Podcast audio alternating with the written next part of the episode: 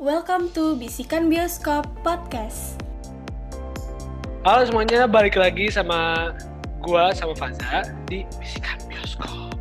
Nah, kali ini bintang tamunya baru banget nih. Kita juga baru kenalan, namanya siapa nih? Kita panggil langsung aja bintang tamu kita. Gabriel Genjreng Marcelino. Widih.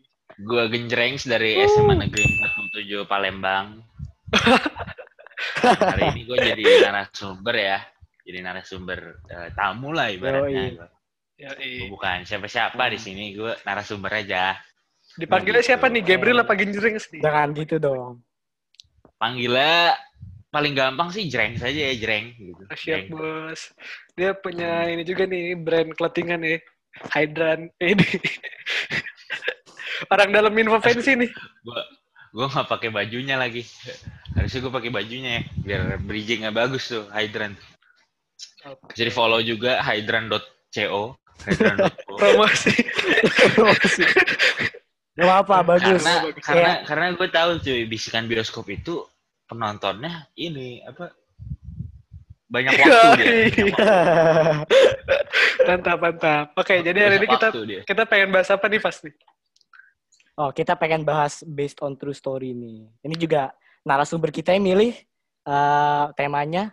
Jadi temanya bagus banget based on true story. Dan ini bukan based on true story doang ya, ini ada inspired by true events juga. Jadi pokoknya yang keinspirasi dari kisah nyata aja.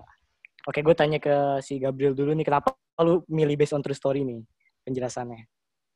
gue milih based on true story karena salah satu film yang favorit gue of all time itu based on true story Fas. Oke, bukan film sih series series lebih tepatnya oke, oke.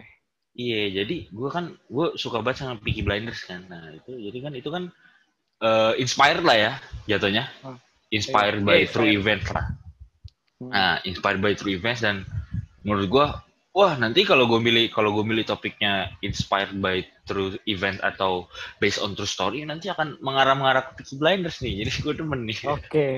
gitu. Oke, nice, nice. Jadi kita uh, bakal top 5 lagi series dan movies. Uh, Iya. Dan uh, bakal kita mulai dari lu atau gue nih, Zak? Eh, dari gue dulu kali ya. Ini top 5 dulu Yaudah. ya, gue, gue ya. Oke. Eh, top- yang kelima dari gue mungkin series dulu kali nih. Apa film? Terserah lu. Bebas ini Eh, campur aja. film dulu deh. Film yang kelima judulnya ada ini The Current War. Ini based on Oke. true story tentang perang ini zamannya Alexander Graham Bell sama Westinghouse Electrics. Jadi eh, si Alexander Graham Bell ini udah pernah gue sebutin di yang episode eh, tentang genre. Ini gue juga sebutin ini di kalau nggak salah di honorable mention gue deh kalau. Itu tuh film Iya. tentang perang gitu. Bukan perang sih kayak saingan kompetisi perusahaan lampu dan karena di zaman itu lampu tuh baru dibuat, baru ditemuin. Nah, di Hmm. sini tuh dijelasin Hmm. eh, setelah Alexander Graham Bell nemuin lampu itu eh, apa ya kayak milihlah kita mau pakai sistem lampu sistem elektriknya si Alexander Graham Bell si penemu atau ada saingannya yang baru namanya Westinghouse. Nah di ini tuh di sini tuh kita dikasih tahu mana eh, apa kenapa penyebabnya ada persaingan ini dan apa penyebabnya penyebabnya. Nah sebenarnya tuh kayak eh, penyebabnya itu si salah satu saingan ini yang Westinghouse itu punya sistem yang lebih efisien, lebih efektif dan lebih murah. Tapi bisa berbahaya dan sangat beresiko gitu ceritanya. Kayak bisa sampai ngebunuh orang kalau korslet gitu deh. Tapi yang kalau punya Alexander Graham Bell lebih kompleks, lebih mahal juga, tapi lebih aman. Nah, terus di akhirnya ceritanya itu si Alexander Graham Bell itu blunder lah ceritanya kayak DPR. Blunder. Kayak DPR. Iya, jadi dia diam-diam kayak ngebantuin apa ya kayak ceritanya si eh, si pemerintahnya di situlah ceritanya ngebantuin bikin alat buat hukuman mati itu ini nih kursi kursi bunuh yang matinya tuh disetrum listrik ya. iya kursi listrik Iya, iya. nah terus setelah ketahuan itu deh baru deh jatuh Jatuh. Oke, gitu. Ini Oke, filmnya uh, juga aktornya salah satu aktor favorit gua Benedict Cumberbatch Ini dia bagus banget aktingnya di sini kayak nggak usah ditanya nih bagus banget dia bisa jadi apa aja. Oke. Oke, rating lu berapa? Rating gue di film ini 8 sih karena sebenarnya kalau lu nggak begitu interested sama masalahnya ini mungkin akan sedikit boring. sih. Oke. Sip. Ke gue nih, nomor 5. nomor 5 gue ada uh, film baru film baru based on the based on tulisannya sih based on the true lie ya soalnya apa cerita tentang kebohongan gitu Uh, judulnya The Farewell Uh, jadi ceritanya Farewell. tentang ada anak muda gitu cewek uh, dia anak Amerika gitu. Kuliah di Amerika maksudnya anak Cina gitu tapi kuliah di Amerika. Dia tuh deket banget sama neneknya kayak tiap pagi tuh dia kayak teleponan gitulah sama neneknya. Terus eh ya pokoknya hubungannya deket lah sama neneknya. Terus eh suatu hari dia dikabarin sama orang tuanya kalau neneknya tuh kena kanker.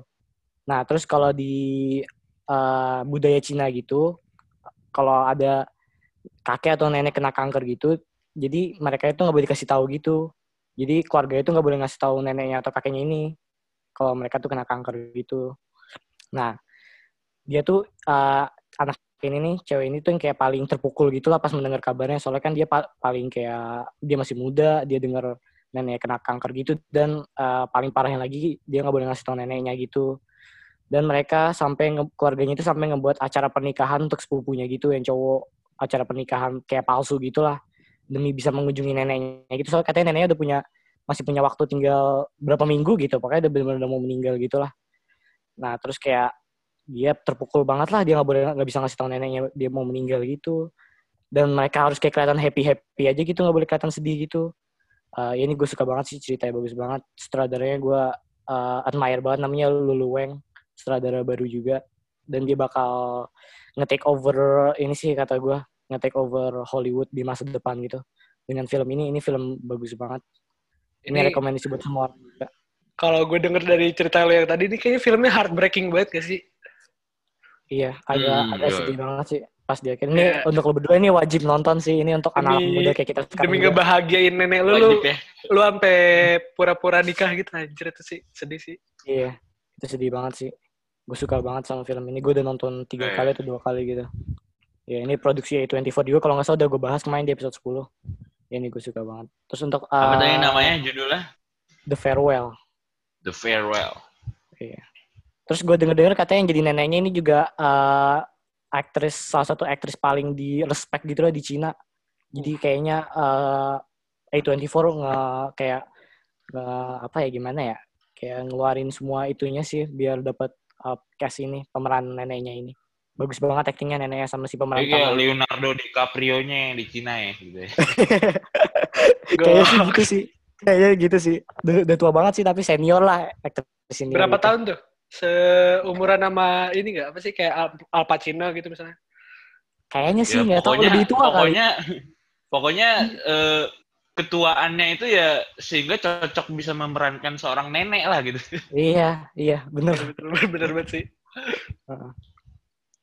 Gak ada, dan gue pikir nggak ada, dan kebanyakan di list gue ini nggak ada negatifnya kok di filmnya kayak bener-bener kerasa kayak kisah nyata semua kok.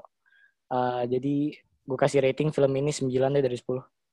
Uh, Mantap. sangat Bagus tinggi. banget tuh berarti. Sangat tinggi. Ini masih nomor 5 loh padahal loh. Oke, oke. Lanjut Buat ke lu, nontonnya itu di mana tuh, Fas? Farewell. Ah, belum belum ada di mana-mana jadi nonton ilegal aja. Sorry. Kan ilegal Oke, aja. Lanjut, Gap. Ke lu, Gap. Film nomor 5 gue ya. Eh, dari gue filmnya ini judulnya Searching. Oh iya itu itu itu juga bisa true story ya anjir lupa gue. Nah, itu based on true story ya? Itu bisa true story Gila. Fas. Iya pak, asli. Itu jadi ada gue eh, nonton apanya ya? Nonton kayak bedah filmnya gitu di YouTube ya. Itu dia Iya. bener-bener ngasih ininya, maksudnya eh, data-data realnya ya, data-data bukan dari filmnya, data-data real Hah, demi apa sih? eh Wow. inian crime-nya. Beneran yang dipakai data-data crime dari Hmm. polisi. Nih, nih gue, nih gue ini, ini gue ini apa ya? Maksudnya karena ini banyak, maksudnya informasinya agak-agak banyak nih. Dan juga ini gue nonton udah cukup lama, jadi gue sambil baca sinopsis ya. Iya. Eh, Wow. jadi dia kehilangan Silakan, anak silakan. nih. Dia, Iya. eh, bokapnya ini kan, anjing ntar ini dong. spoiler dong. Nggak usah sih kayak ngasih itunya ya. aja Kayak cerita dia kasih garis besarnya aja. Iya, kehilangan anak lah gitu. Benang merahnya lah ya. Iya, betul. Iya. Dia kehilangan anak semata wayangnya kan. Namanya si Margo, setahu gue. Si Margo. Habis itu, pokoknya dia udah dicariin itu kan, pokoknya dia kan kalau dideklarasikan hilang itu, seseorang itu dideklarasikan hilang itu berapa kali 24 jam ya, satu kali 24 jam kalau nggak salah. Setelah itu baru si bokapnya lapor nih. Tapi di ini-ininya tuh banyak kayak gimana ya banyak kayak teka-teki teka-teki misteri-misteri gitu lah Iya. Kayak banyak kejanggalan gitu ya. banyak banyak kejanggalan-kejanggalan yang membuat itu wah ini apa nih gitu kan Iya. itu jadinya kayak nebak-nebak dan menebak-nebak dan pada akhirnya itu dia si ininya eh, kangen dengan anaknya dia kembali lagi dia lihat kenangan-kenangannya gitu ya foto-fotonya Iya. di ininya. habis itu dan untuk endingnya kayaknya nggak usah dikasih tahu ini endingnya Iya, nggak usah deh. pokoknya ini sih aja.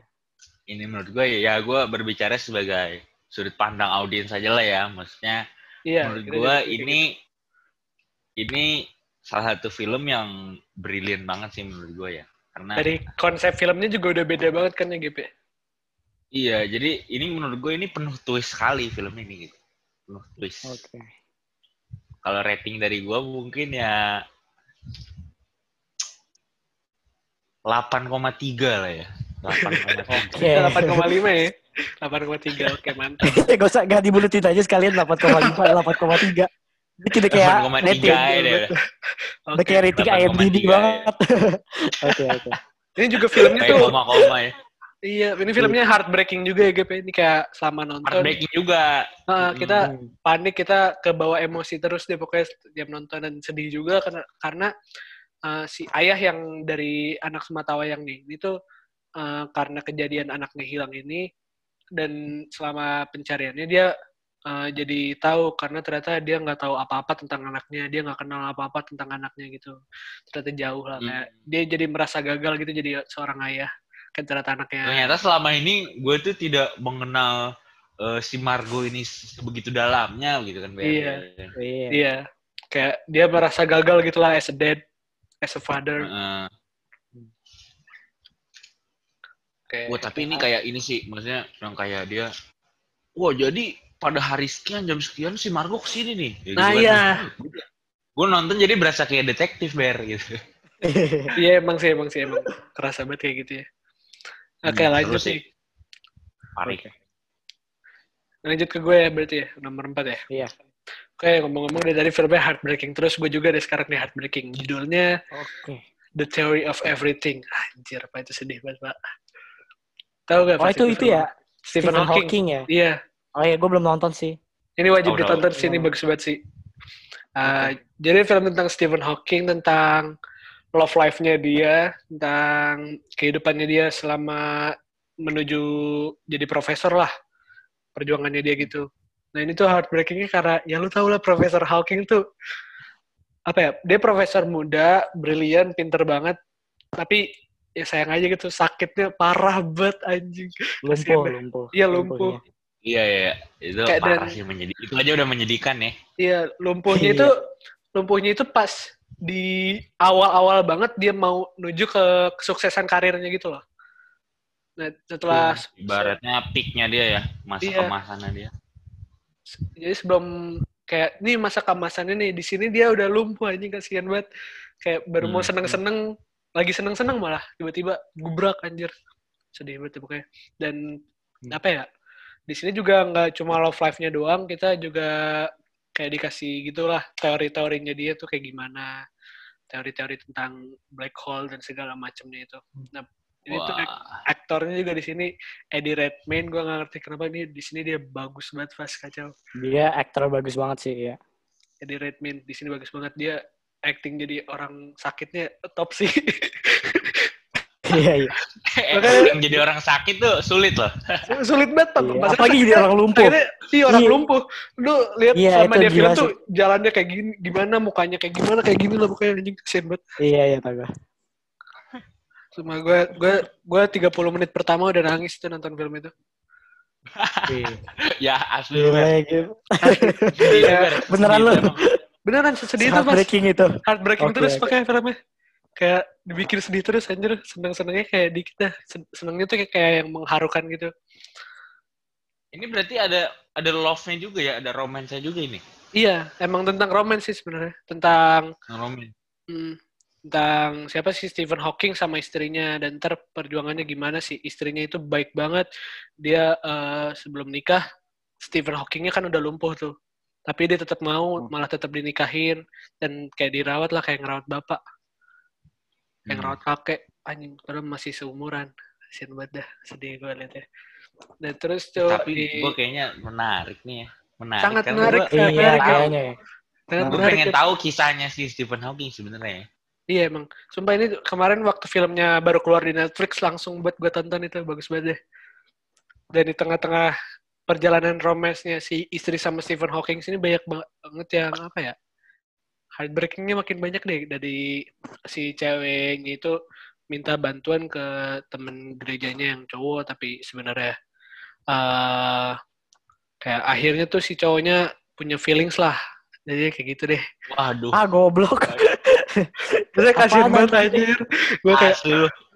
Iya, ini si Stephen Hawking udah udah lumpuh. Gue ngebayangin si Stephen Hawking udah lumpuh terus kayak pengen mukul nih orang tapi kan kayak Iya, gue tuh dan yang gue lebih gak tertarik loh, tapi pas lu bilang tadi ah, cowok ada interest sama cewek ini, oh gue tertarik nih, gue pengen lihat deh. Jadi Iya, dan- cinta segitiga antara Iya, Stephen segitiga. Hawking sama sama sama pastor, apa pastor tadi ya? Iya sih? bukan pasal sih kayak pelatih musiknya gereja gitu, Gip. Apa sih namanya, Gip?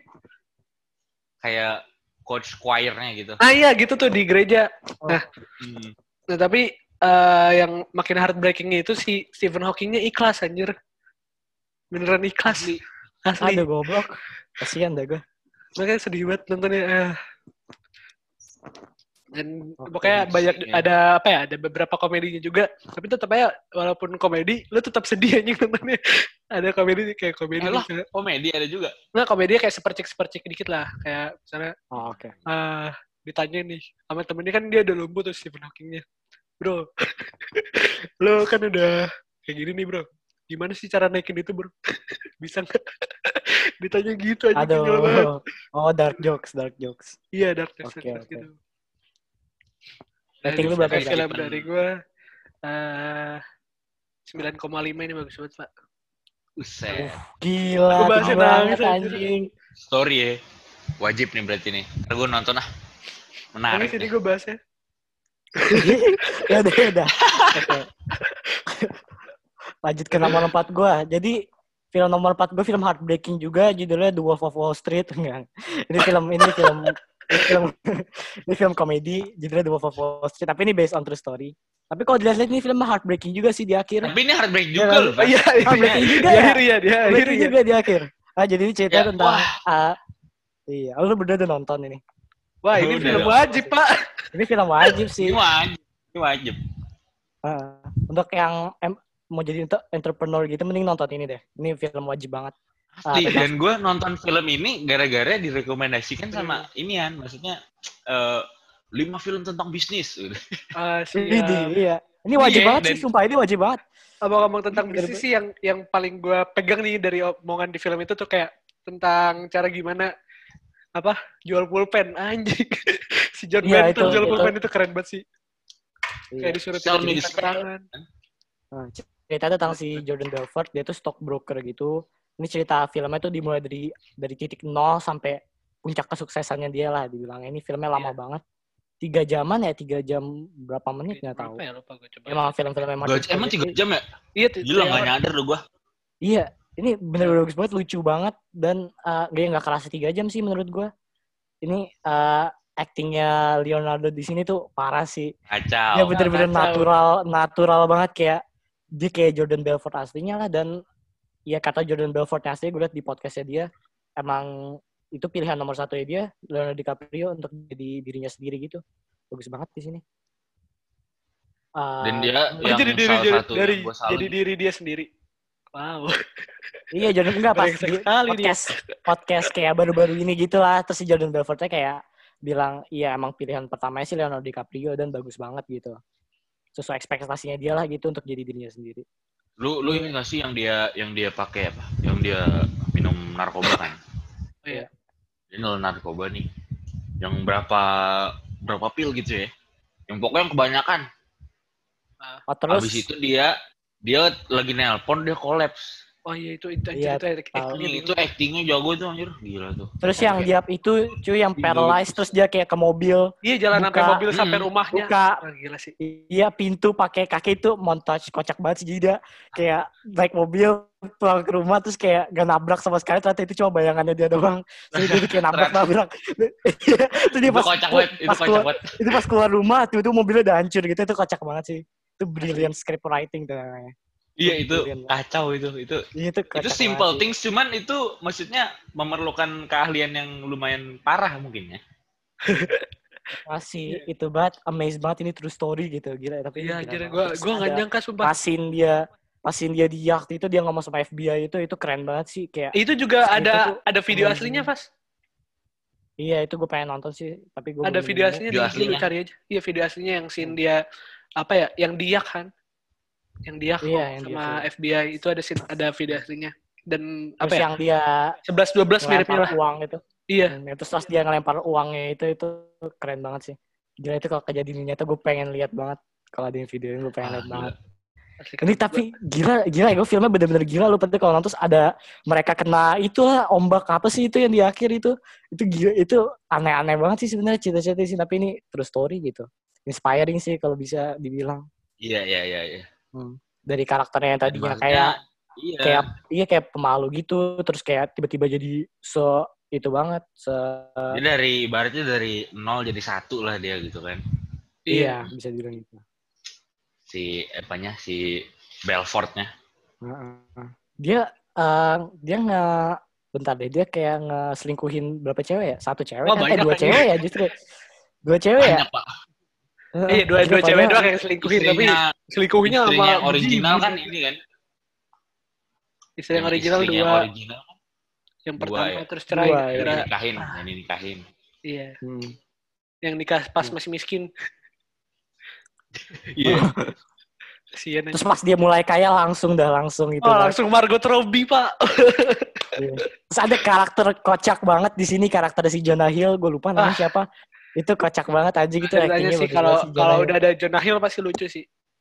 Iya, tapi sini lucu banget dia uh, dinominated best supporting actor gara-gara film ini. Ada scene kocak banget, gue gak mau tahu apa, pokoknya ada scene kocak banget. Pertama kali karakter Jonah Hill ngeliat karakternya Margot Robbie, inget gak? Dia ngapain? Oh, ini ya coli aja. Mau tau gue. Iya, itu, itu. Kocak banget sih. Tapi emang emang si gendut berkacamata itu emang mendukung komedinya sangat sih. Iya, mendukung banget sih. Sangat mendukung. Emang kayak Oh, perannya gila. komedi di situ sih. Iya.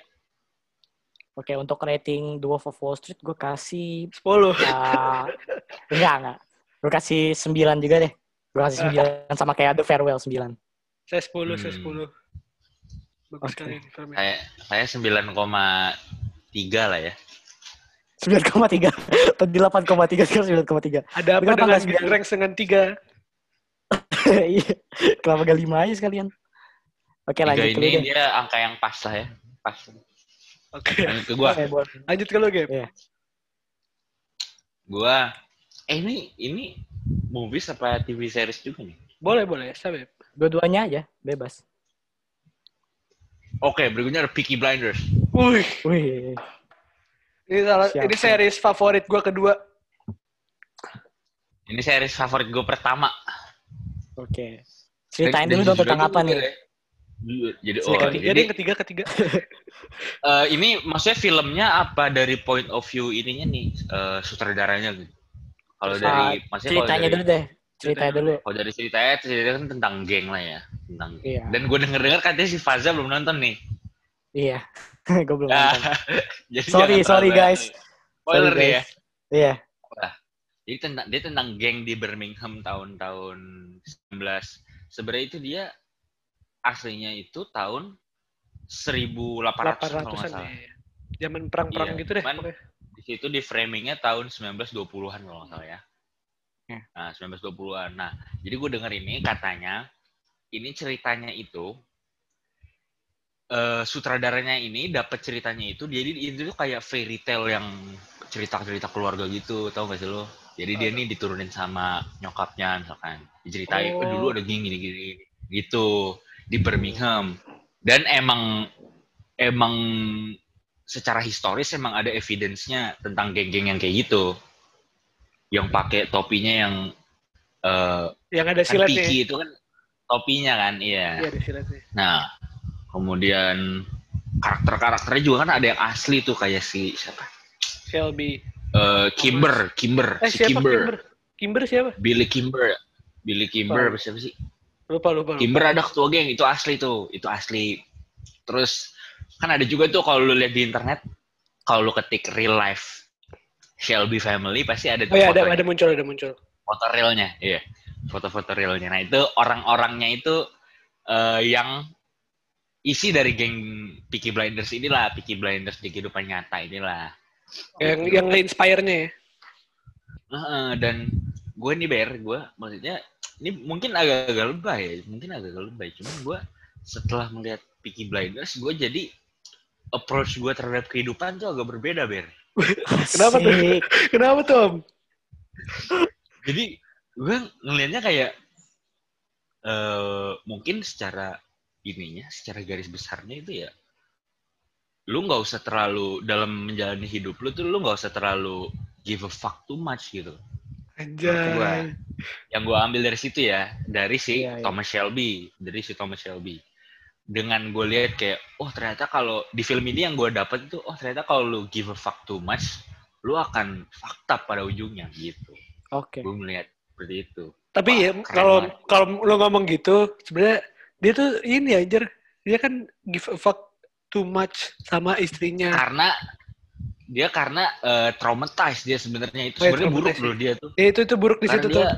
perang kan pasca perang Hmm. sebenarnya buruk pak cuman ya emang dia ibaratnya dia nggak takut siapa pun ya kan terus dia percaya diri maksudnya ini salah satu teladan gue banget nih si Thomas Shelby ini salah satu Iya. teladan yang di filmnya ya maksudnya yang di framing di filmnya menurut gue si Thomas Shelby ini salah satu teladan banget dan gue banyak-banyak belajar dan ibaratnya meniru dia lah secara eh, dalam kesarian-kesarian gue gue mencoba meniru si Thomas Shelby inilah dalam Apa tuh bisa? bersikap gitu.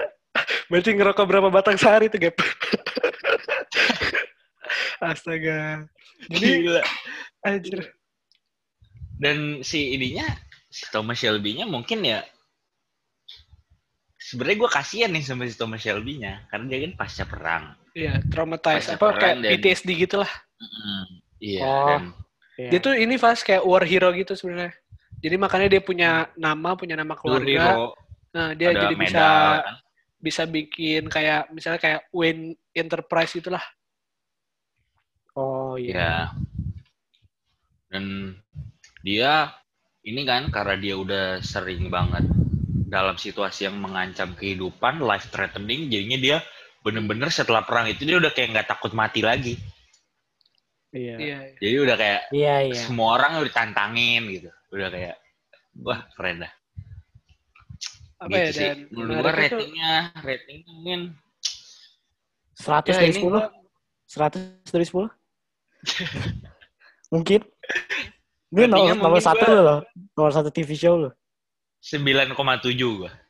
gue 9,9 deh. 9,7. Hampir 10. Karena I- itu itu Sempurna 0,3 ke mana Hamilton. tuh? Oke. Iya 0,3 ke mana tuh? Oke oke. Sempurnaan milik Tuhan soalnya. Oke oke. Dan apa ya, walaupun si karakter Thomas Shelby ini ah, misalnya kayak jahat, asshole gitu, tapi dia punya moralnya sendiri lah gitu. Iya nggak? Kayak Tapi dia baik loh, Pak. Dia Iya emang baik, makanya punya moral sendiri gitu. Kayak ada, maksudnya dia tuh punya apa ya? Punya kode etiknya sendiri gitu lah. Misalnya kalau lu uh, nonton film-film yang kayak ada superhero superhero-nya gitu, atau misalnya bad guys, tapi dia punya limitnya gitu lah. Kayak ada kode kode Hmm. etiknya. Dan ada satu Iya, nih, iya. satu Mbak, satu hal nih, Ber, yang bener-bener maksudnya ini tuh quotes of the series lah menurut gua.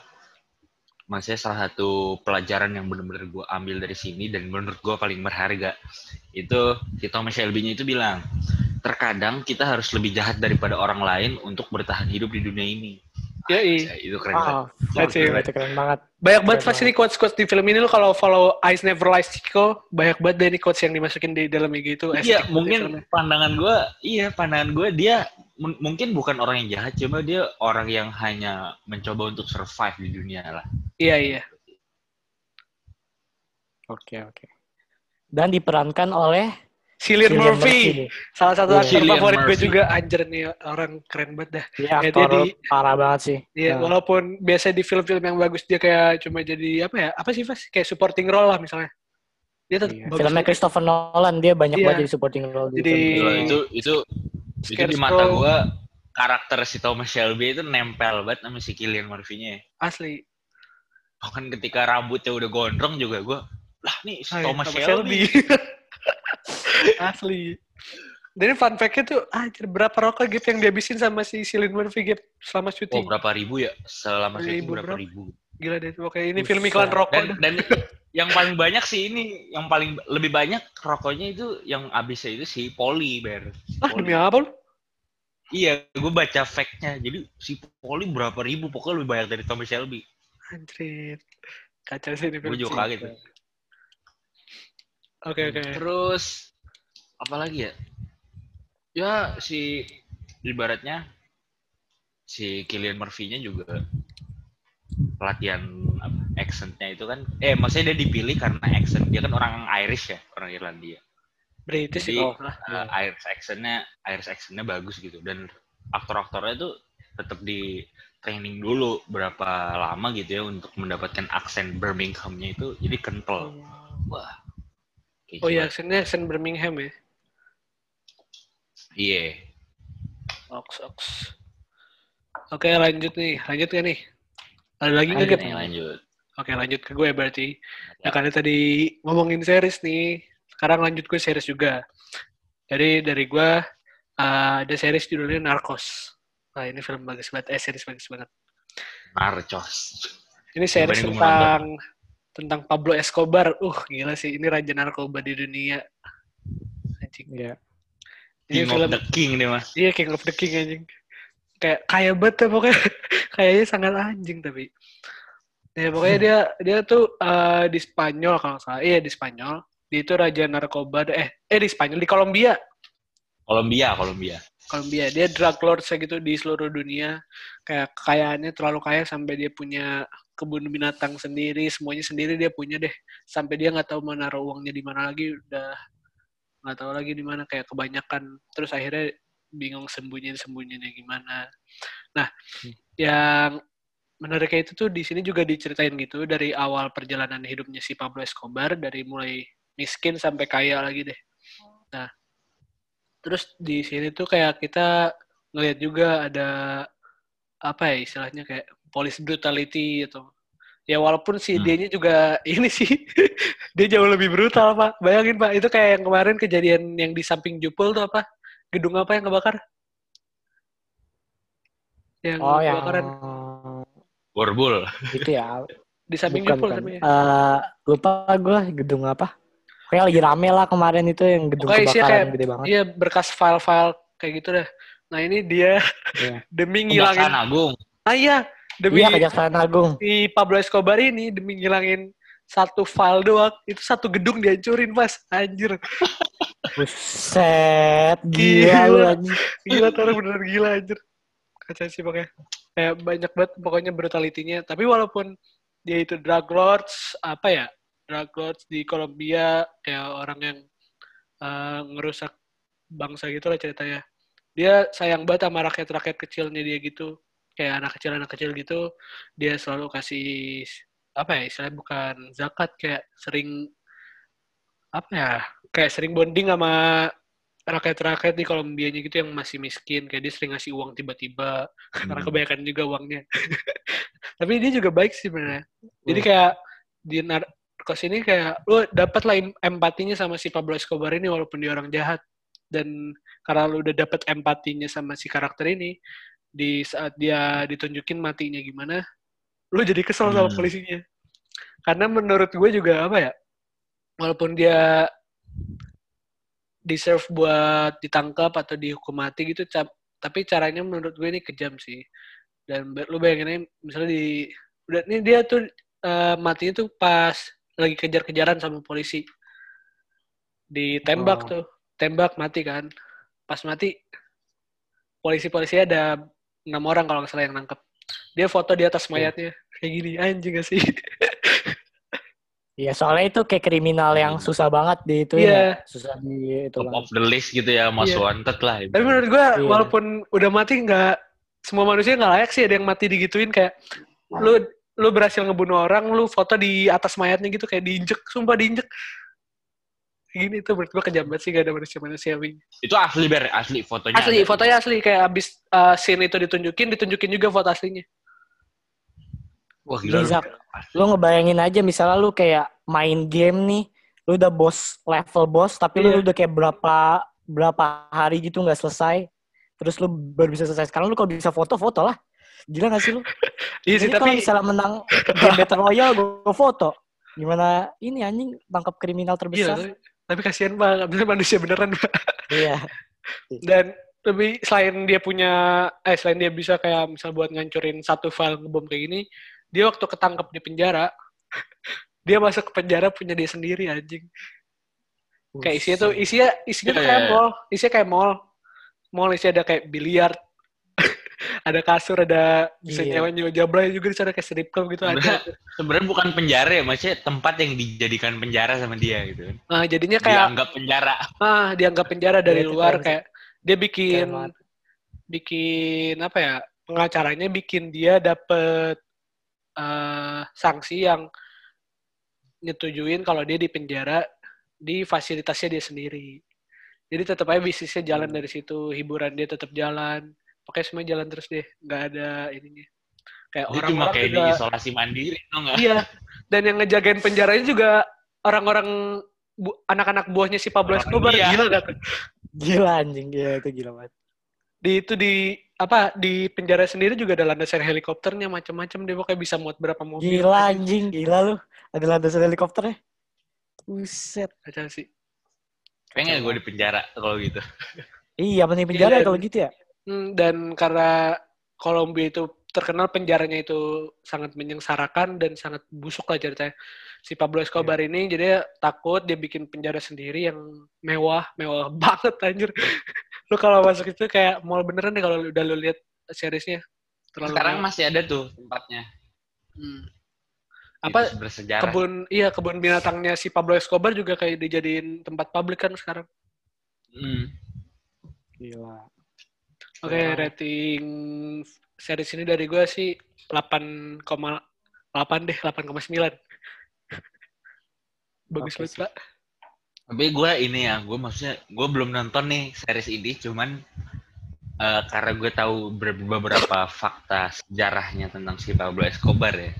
Jadinya gue apa yang diomongin Zaki tadi sih, si Berry tadi, gue relate sih. Relate banget. Ini film sejarah juga, ini soalnya sejarahnya eh, banyak banget yang Hmm. true story-nya. Banyak banget yang apa ya ceritanya? Kayak true events-nya banyak yang kejadian kayak misalnya tadi itu yang ngebom gedung cuma buat satu file. Itu beneran kejadian. Oke, lanjut Fas, lu Fas. Nomor Oke. tiga ini. Nomor tiga, eh, ini katanya ini termasuk film based on true story yang bener-bener 100% nyata katanya sih ya kata orang-orang.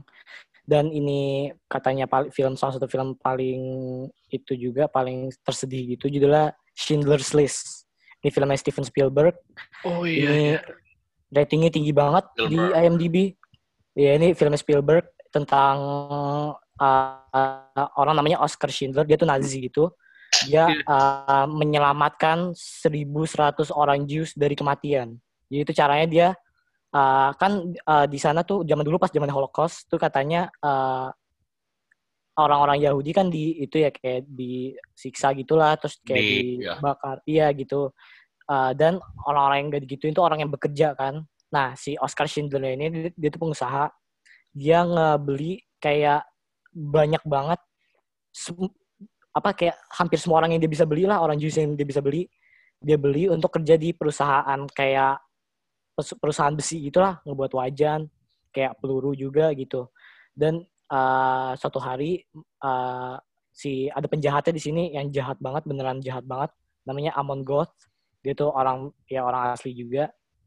Dia tuh bener-bener serem banget. Kayak dia tuh eh, orang yang bener-bener gak punya hati. Lu kalau nonton film ini gila ya gue. Dia tuh kalau misalnya pengen ngeksekusi orang dia nggak bener-bener nggak punya kayak apa ya nggak punya kayak apa kayak nggak nahan lagi gitu kayak Aneh bener-bener dulu. ngeluarin ngeluarin pistol terus kayak tembak main tembak aja gitu kayak nggak ada hesitation gitu lah di sini tuh di uh, walaupun filmnya lama banget emang tiga jam filmnya tapi menurut gue ini nggak ada nggak kerasa banget tiga jam karena bener-bener kayak do- dokumen dokumentari banget sih filmnya filmnya juga hitam putih kan ya kalau nggak salah. Iya hitam putih, sinematografinya bagus banget dan eh, sorry spoiler tapi emang ini ada di kisah nyata gitu. Ada satu berwarna di film ini ada cewek anak kecil gitu berba- berbaju merah. Jadi eh, si Oscar Schindler lihat dia lagi lari gitu lah kasihan banget kayak lagi terus habis itu ngumpet di bawah kasurnya gitu.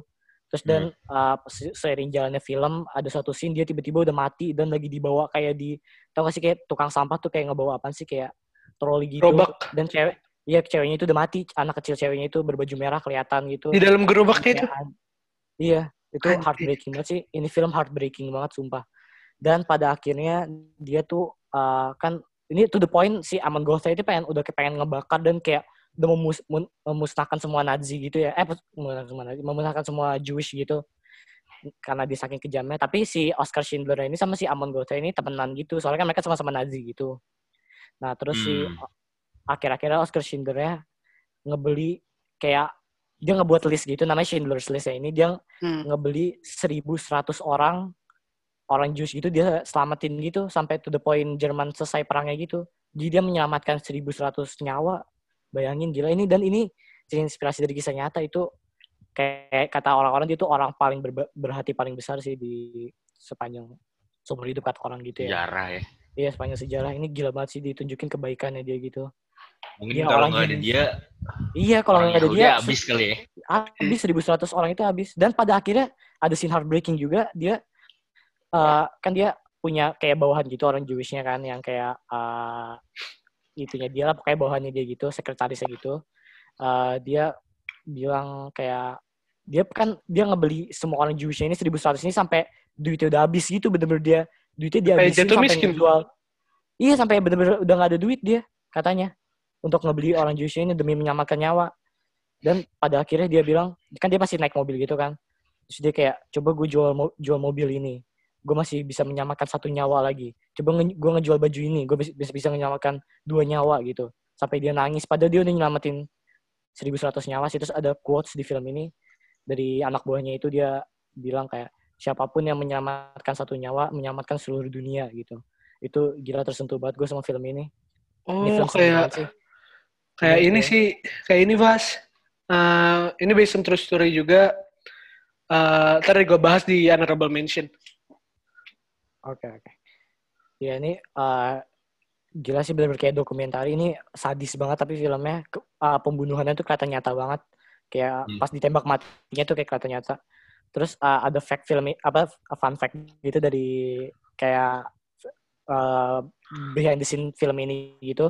Katanya ada eh, korban yang selamat dari itu dari Holocaust zaman dulu ngelihat eh, ngelihat pemerannya si Amon Gothnya ini dia nangis kayak bener-bener uh, nangis saking takutnya soalnya ini katanya pemeran Amon Gothnya si Ralph Fiennes dia jadi Voldemort di Harry Potter. Nah dia tuh uh, jadi penjahatnya di sini.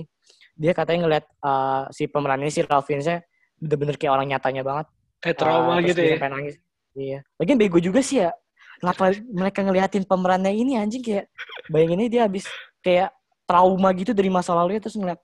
Ya tapi ini film gila banget sih. Di apa ditunjukin berapa betapa horor horornya ini horornya Holocaust. Serem banget bener-bener parah banget. Mereka tuh kayak uh, nazi-nazi ngebakar bener-bener kayak kebakar gitu orang jusnya bertumpuk kebakar terus kayak mereka masih kayak teriak-teriak gitu ketawa-tawa masih ditembak-tembakin gitu. Itu serem banget sih ini film. Itu diliatin Ada- pas scene kayak gitu. Di- diliatin diliatin Anjir. dan ada di Netflix ini film di Netflix ini wajib banget ditonton kalau Iya kemarin gue kemarin gue baru nonton 20 menit kalau salah. Terus tiba-tiba nggak jadi dipanggil soalnya. Ya, ini film tiga jam sih lumayan lama, tapi nggak kerasa kayak tiga jam kok, bener-bener worth it banget. Dan kalau lu ya. nonton, iya nonton filmnya bener-bener full kayak gitu, kayak pas di akhir lu bakal ngerasa sedih banget. Dan di uh, ending tuh diliatin orang-orang yang kayak survive dari Holocaust ini, uh, dan itu dicerita di latarnya kayak tahun sekarangnya gitu. Mereka ngunjungin makamnya si Oscar Schindler itu, kayak Orang yang survive survive dari Holocaust ini. Iya, terus iya dia mereka ke makamnya si Oscar Schindler itu orang yang menyelamatkan mereka gitu. Ini emang hero banget sih dia buat penyelamatin Gila Jewish sih. gitu. Tetap aja dia gila gak sih dia seorang Nazi gitu. Bayangin film mana deh yang ngelihat orang Nazi sebagai hero-nya gitu. Nggak ada ya itu pas ada, sama yang gue inget nggak ada. Ya, ya. Dan ini based on true story lagi. Kayak ini jatuhnya eh, jatuhnya kayak eh, imposter yang baik lah. Imposter yang baik. iya iya. Kayak DPR ya. Wah, jauh beda. Oh tuh. Kebalik. Iya. Dan uh, Oscar Schindler ini yang main Liam Neeson itu bagus banget dia actingnya di sini gila. Oh iya. Sadis banget dia actingnya bahaya di sini. Setelah dari Steven Spielberg ini orang pada tahu Steven Spielberg siapa. Dan ini bagi gue selama gue nonton film Steven Steven Spielberg ini karya dia paling gue suka sih Schindler's List masterpiece banget bagi gue film ini. Oke, siap. Dan gue kasih rating gue kasih rating film ini uh, 9,7 deh. Wah, 9,7 dari 10 gokil gokil. bener-bener harus nonton deh wajib deh ini nangis nangis deh lu nonton ini gila saking pas di akhirnya gitu Oke, fix, lanjut ya. Fix fix fix. lanjut ke lu game Lanjut nih. Iya. Berikutnya ada film dari Spielberg juga. Wih, Asik. apa tuh? itu Catch Me If You Can. Oh iya. pasti pasti catch me if you can nih pasti catch me if you can apalagi dari kisah nyata yang gue tahu gitu Apa ya? Oke. Dia kalau ini tuh kalau si maksudnya kebanyakan kayak Wolf of Wall Street ya, maksudnya yang diperankan oleh si DiCaprio.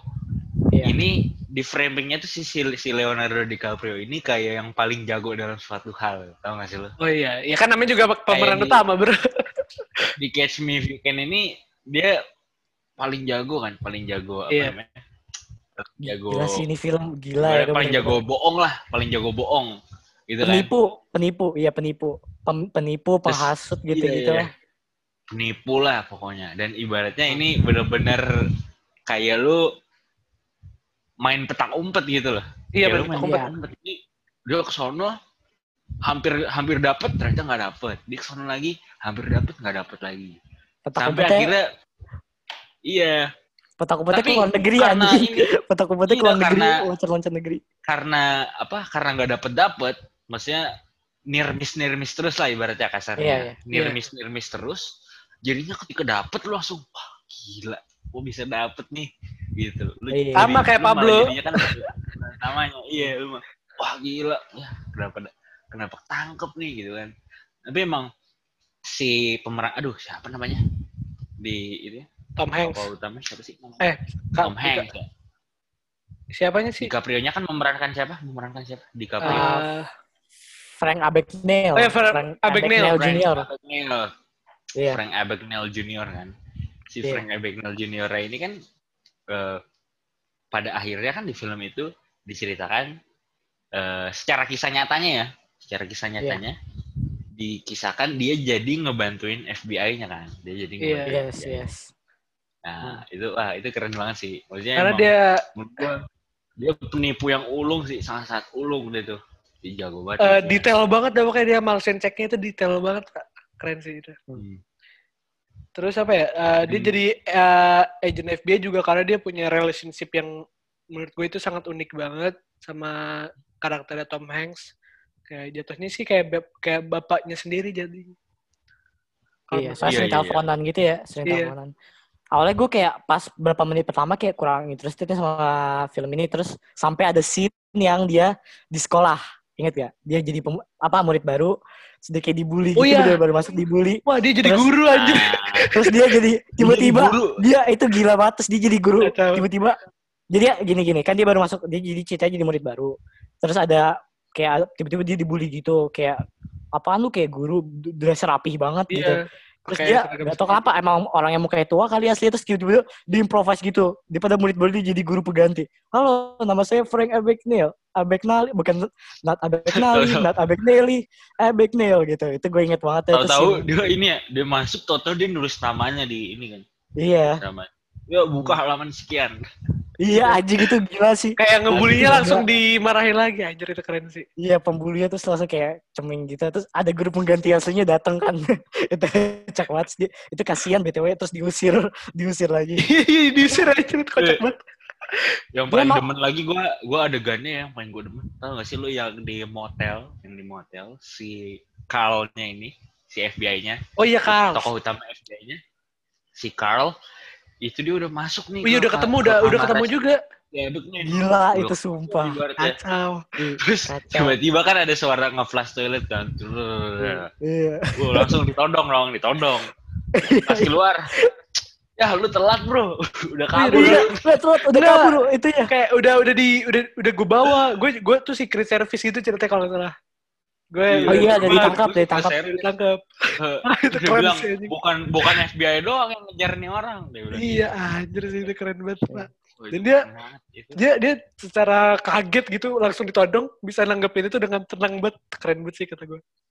Hmm, Jadi jadi gini ceritanya awalnya gini. Jadi dia di motel sendiri dan ini FBI-nya ini udah kayak udah tahu nih dia di sini Iya, gitu kan. Nah dapet terus info lah, dia dia udah dapet info, udah udah Ah. fix nih dia di sini nih. Terus pas eh, si karakter Tom Hanks itu masuk kamarnya, dia lagi nge-flash toilet gitu kan, tuh ditodong tuh si Frank Abagnale. Dia keluar, dia improvise lagi.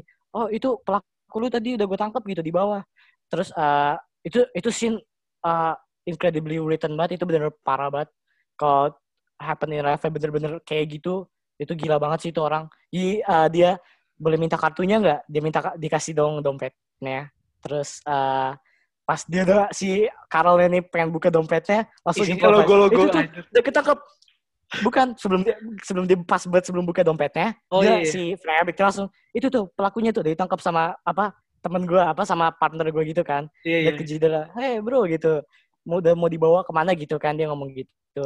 Itu bener-bener sebelum pengen dibuka anjing dompetnya. Padahal dompet itu nggak ada isi apa-apaan kan cuma kayak Dan sih akhirnya kayak- dompetnya dibuka setelah dia udah Iya. cabut kan. dia jadi dia terus cabut gitu mau mau berkas-berkasnya terus dia cabut ke bawah Gila. terus Nah. pas dibuka dompetnya anjing goblok banget. Dan si FBI-nya ini tuh ya, voucher. FBI-nya tuh Hmm. belum tahu mukanya si Frank Abagnale karena Iya, si Frank masalahnya Abagnale tuh itu. ma- masih underage jadi belum ada ID, belum da- ada datanya gitu deh. Iya, dia masih 16 tahun. Eh, 17 atau 16 ya? Tapi emang dia bukannya emang tua atau gimana gitu ya sampai dilihat kayak emang kalau Leonardo DiCaprio Iya sih. tua sih pas di film itu. Tapi kalau misal orang aslinya gitu gue nggak tahu deh, belum lihat. Tapi gila banget Iya. sih kalau itu kayak gitu beneran. Itu keren banget. Coba. Eh, kayak Dan dia berapa? dan dia juga begitu kan dan dia juga begitu kan karena ini ya karena masih dia kan broken home juga kan. Makanya Oh iya broken Oh home. iya, awalnya gara- broken dari home. bapak sama ibunya nggak jelas. Mm-mm. Dan dia tuh awal mula malesin cek juga karena dikasih cek sama bapaknya kan. Iya. Ah iya. Itu keren banget sih, gila. Orang paling jago manipulasi sepanjang sejarah kali? Enggak, enggak tahu juga sih. Tapi dia Kacau jago itu, banget manipulasinya. itu Jago Kacau banget. banget. Hmm. Respect lah gue sama dia, respect. Walaupun dia kriminal, tapi gue respect banget. Iya, Dan ada scene juga. Iya, gila ya. Dan ini bagi gue film underrated juga karena gue jarang lihat banget orang ngebahas film ini. Makanya menurut gue film bagus juga, bagus, Bagus banget, sih banget. bagi gue. Bagus banget ya, Catch Me If You Can judulnya. Terus uh, ada scene juga dia ada kabur dari pesawat. Anjing lu tau gak sih dia pernah kabur? Ah, ada scene yang Tahu dia tahu tahu itu Oh, yang iya, iya. itu yang terakhir banget kan? Terakhir Iya banget. itu terakhir banget. Iya. Lewat toilet anjing itu gila gak sih? Dia abis dikabarin ayah, sorry ini spoiler kayak ayah meninggal sama si Carol dikasih tahu dia ke toilet kayak mau nangis nangis, ya menangis sih tapi kayak dia mental breakdown gitu. Habis itu dia kabur anjing masih sempat sempetnya aja bikin kayak kabur abis denger Kaburnya- ah, bapak meninggal nih. Dan itu rumah dan ini itu kan sih. posisinya itu posisinya tuh setelah eh, mindset penonton itu udah kayak wah ya Allah Iya. akhirnya ketangkep gitu kan ya aduh Iya. kenapa ketangkep kayak udah mindsetnya penonton oke ini orang udah ketangkep udah nggak mungkin kabur lagi. Iya. udah di pesawat udah Di sebelah pesawat, sebelahan nih iya. sama FBI-nya berarti begitu. Tahu-tahu kabur lagi dong. Wah gila. sih, Lewat toilet pesawat cuy bayangin. Gila itu kisah nyata anjing gue bilang. Gila dari pesawat. Dari, dari toilet pesawat. Kok bisa ya? Dia emang badannya juga bingung apa aja. Kacau sih. Dan kaburnya Iya, juga karena dia sedih banget dia kabur ke rumah ibunya kan ya. Iya. Kasian Hmm. dah. Terus ternyata dia punya ade anjir. Iya. Punya adek. Sebenarnya dia kasihan sih ya apa orang asli ini kasihan sih sebenarnya. Sedih sih. Kasihan banget. Iya. Tapi gue respect sama dia 100% respect.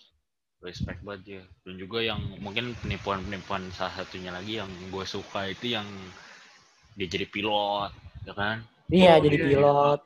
udah ngumpulin dia bisa gitu dengan caranya dia mengumpulkan sekian cewek untuk jadi pramugarinya dia gitu kan Iya. itu padahal dikumpulinnya seniat itu tapi sebenarnya untuk eh, ibaratnya untuk camouflage-nya dia doang gitu kan sebenarnya Iya, iya, iya. yang pas dia jalan eh, ngelewatin polisi-polisi itu kan Iya. Itu berapa banyak kayak FBI yang lagi di situ ya padahal ya kayak ada si kalau Oh, itu ada ya, iya. ah, tapi dia kayak bener-bener nggak nggak ada yang tahu ya mukanya ya pas di situ ya. Ada belum udah tahu tahu itu mukanya. harusnya udah tahu. Udah tahu ya tapi ya seharusnya ya. Tapi dia kok yang scene lagi yang mantep lagi eh, dia kelu eh, si Carlnya dapat kabar, eh ini ada orang nih mirip banget di airport, mirip banget si Frank Abagnale. Iya. Pada keluar ke parkiran kan, ke Oh, iya, iya. drop off-nya, habis Hmm. itu oh, ditodong dianya, si Abagnale-nya ditodong, dia turun, ternyata bukan. Oh, gue bukan ini. Terus eh ternyata eh, setelah ini ini ngomong-ngomong ngobrol-ngobrol ternyata ini suruhan doang ya kan suruhan Iya. terus di atasnya ada pesawat lewat Yuh. Iya terus pindah shot gitu pesawat udah apa kayak lagi lagi departure gitu. Itu Itu itu, savage banget sih itu savage banget. Asli. Itu kalau ya ka- kasihan juga sih dia nggak susah pak dia ke dia udah nang- nangkep orang ini berapa tahun ya pengen kayak ya nggak ngikut orang si Frank Abagnale itu Iya, berapa betul. tahun bertahun-tahun sih, ya. Terus. iya nah pokoknya sampai setiap Christmas nelpon-nelpon gitulah Udah pesta Definisi po- sampai jadi jadi CS nih akhirnya Iya, akhirnya jadi Iya. kayak anak bapak. Sih. Lalu udah awalnya Iya. kayak main polisi maling dah, kejar-kejaran terus. pindah negara lagi kejar-kejarannya tai itu orang tuh si Frank Abagnale Kacau. kacau sih tapi emang si Carlnya ini karena emang relationship udah dapet gitu sama si Abagnale-nya pasti Iya. Abagnale-nya ditangkap sama polisi Prancis kan si ininya Iya. kayak ngebelain juga kan iya akhirnya. ngebelain ya Nah, Kayak daripada kenapa-kenapa sama polisi Prancis sih mendingan sama gue dah gitu. iya Hmm, dia udah care lah ya Iya. itu sebenarnya salah satu itu juga nggak sih bisa ya dibilang salah satu itunya Frank Abagnale dia ngebuat kayak membuat relationship sama Carlnya ini biar pas ditangkap sama polisi-polisi luar gitu dia udah kayak apa ya kayak kayak itu kayak diituin sama Carl kayak dilindungin atau apa gitu kayak itu salah satu Iya. bisa aja sih nggak tahu itu teori gue tuh salah satu permainan Iya. dia gitu Keren banget sih. Ini kalau eh, Iya, menariknya juga plotnya itu kayak ini ya kayak mundur dulu kan dia kan awal kan dari yang pesawat di eh penjara di dulu penjara kan. ya penjara penjara Nah. awal-awal banget tuh di penjara terus mundur ya kan baru Iya. maju lagi Wah, mantep mantep Steven Spielberg lu gila sih kalau buat film-film kayak gini Schindler's kacau List. lupa Iya. Iya, film-film kisah nyata. Dia bisa plus. dia bisa apa aja sih? Sci-fi dia juga bisa kayak eh E.T. gitu atau Jaws. Dia juga yang buat kan itu. Bagus-bagus banget sih filmnya. Schindler's List sama Catch Me If You Can tapi parah banget sih ini the film kisah nyata buatan dia. Indah banget filmnya. Oke, rating lu dari rating berapa? gua rating gua untuk Case Me If You Can 9,8 lah ya Gue Wih, 9 sih ini. Iya. 9 per 10. Gue juga, gue juga sembilan. gue suka banget gue suka banget ini asli Iya, gue juga suka sih. Ini film rewatchable banget. Gue pengen Iya, rewatchable. nonton lagi deh. Iya, rewatchable. Ini kocak sih. Ini filmnya kocak juga. Oke. Lanjut Lanjut, ke. Zak. Eh, ke siapa nih? lanjut deh Oh ya, gue ya? Iya, nomor dua. Udah nomor 2 nih sekarang. Eh, bentar, gue lupa gue. Cek dulu ya, bro. Oke. Eh, sebenarnya nomor 2 gue tuh harusnya ini sih tadi Wolf of Wall Street, tapi tadi udah dibahas. Oke. Terus apa lagi nih? Apa mau honorable Judulnya? mention gue nih? Apa langsung? Atau nggak langsung lu dulu deh, Vas. Nomor 2, Vas. Oh, nomor dua gue. Nomor dua gue ini film yang gue cinta banget dan ah gak tau kenapa ini film banyak di hate orang-orang, tapi gue suka banget. Judulnya The Social Network. Ini Oke, film mantap. Untuk entrepreneur-entrepreneur gitu nonton film ini juga kalau mau kayak Dua Wall Street gitu. Ini The Social Network gila banget sih filmnya tentang Mark Zuckerberg. Bagus banget. Dia pokoknya Hmm, iya, cerita awalnya dia putus sama cewek, terus dia ngebuat blog gitu blog eh blog kayak Blog buat fuckboy. iya ngeblok ngeblok apa kayak dia tuh sebenarnya orang kayak brengsek gitu sih kalau bisa Iya. dibilang terus dia ngebuat blog eh, untuk kayak ngejek-jekin ceweknya ngejek-jekin nama keluarganya di ukuran BH-nya gitu-gitulah terus eh, dia ngebuat app juga eh bukan app sih kayak li, apa site gitu untuk kayak nge ngebandingin cewek-cewek di kampusnya gitu Iya kayak Kayak- mending mana? Eh apa ya kayak Pass and Smash lah. iya iya smash and pass Hmm. gitu gitu-gitu terus sampai or drop uh, ya. iya iya kayak gitu terus uh, dia sampai nge-crash apa ya apanya Harvard gitu kayak nge-crash Di servernya lah. apanya? Iya server Harvard sampai nge-crash gitu jam 4 pagi. Jam terus itu 4 kayak pagi. menuai kayak perhatian gitu lah app dari dia- eh app dari mana? Apa sih kayak site dari antah berantah gitu. Ternyata pikirannya mahasiswa tiba-tiba membludak. Itu keren sih. Iya gila sih. Terus uh, dia sampai kayak menuai perhatian gitu. Sampai ada dua kayak apa sih dua kembar gitu. Iya kembar orang kembar gitu mereka punya ide nih sama Mark Zuckerberg kan dia Mark Zuckerberg genius gitu. Mereka awalnya punya ide ngebuat uh, site gitu di mana website gitu di mana kita bisa social kayak social networking gitulah kayak bisa berteman dengan orang-orang gitu tanpa perlu ketemu bisa na- kayak pacaran gitu nanya kabar gitu gitulah. Nah awalnya punya idenya itu sebenarnya si kembarnya ini sama ada satu cowok. Nah terus si Mark Zuckerberg kayak iya iya aja gitu setuju setuju aja. Sampai dia pengen ngebuat apa ya bilangnya kayak ngebuat sendiri gitu websitenya. Ngebuat sendiri terus dia tapi ngebuatnya lebih ba- baik sih. Sampai dia dituntut Ya. sama si kembarnya ini. Kayak Iya. jauh lebih dikembangin gitulah sama si Zuckerberg iya. idenya. Iya Zuckerberg sama si Eduardo Saverin ini. Mereka berdua ngebuat site Eduardo Saverin waktu- kayak in- yang nge-invest Facebook. yang ngemodalin Facebook lah. Namanya Face Mesh ya. Apa sih? Awalnya namanya Face Mesh kalau nggak salah. Terus diganti jadi The Facebook The Facebook namanya. Nah terus uh, mereka dituntut apa sih Mark Zuckerberg dituntut sama si kembar ini gitu. Terus ada scene yang pas dia dituntut itu gila banget sih skripnya di ditulisnya itu bagus banget. Jadi ada quotes uh, yang diomong sama si Mark Zuckerberg ini pinter banget dia ngomongnya gini. Uh, kan jadi uh, dia dituntut sama si kembar ini terus kan uh, pengacaranya si kembar ini nanya kayak apakah kita punya seluruh perhatiannya Anda gitu. Terus si Mark Zuckerberg Mark Cuma Zuckerberg ngomong ngomong gini. 50 kalau Mark Zuckerberg kan ngomong ya dia ngomong kayak "Eh, ini lagi hujan gitu. Terus, "Hah, kenapa lagi hujan?" gitu. Terus, "Apakah kita dapat perhatian penuh Anda?" Terus kata Well, si Mark Zuckerberg, Iya, katanya enggak sih terus dia ngomong gini, "Eh, kalau misalnya klien Anda pengen ngebuat Facebook, mereka udah, udah ngebuat Facebook gitu tanpa perlu saya gitu. Terus Oh, iya, saya seharusnya sekarang bukan dituntut dan saya seharusnya sekarang di kantor The Facebook di mana pembuatnya saya dan di seluruh orang di ruangan ini tidak bakal bisa membuatnya terutama dan especially your client gitu dia ngomongnya. Itu, itu gila itu savage banget anjing dan semua satu ruangan langsung terdiam eh, abis itu. trot trot trot anjing kejam Itu tuh kayak pembunuhan banget. Sumpah itu kayak pembunuhan banget anjing. Dari kata-katanya itu Anjir, itu gua- skripnya benar-benar salah satu ini skrip salah satu skrip terpinter yang pernah gue lihat seumur hidup gue sih The Social Network bagus banget dan actingnya Jesse Eisenberg Ah. sampai si Andrew Garfieldnya di sini bagus banget. Nggak ceritanya bukan pas sih, Pak. dia dia cara dituntut doang ya.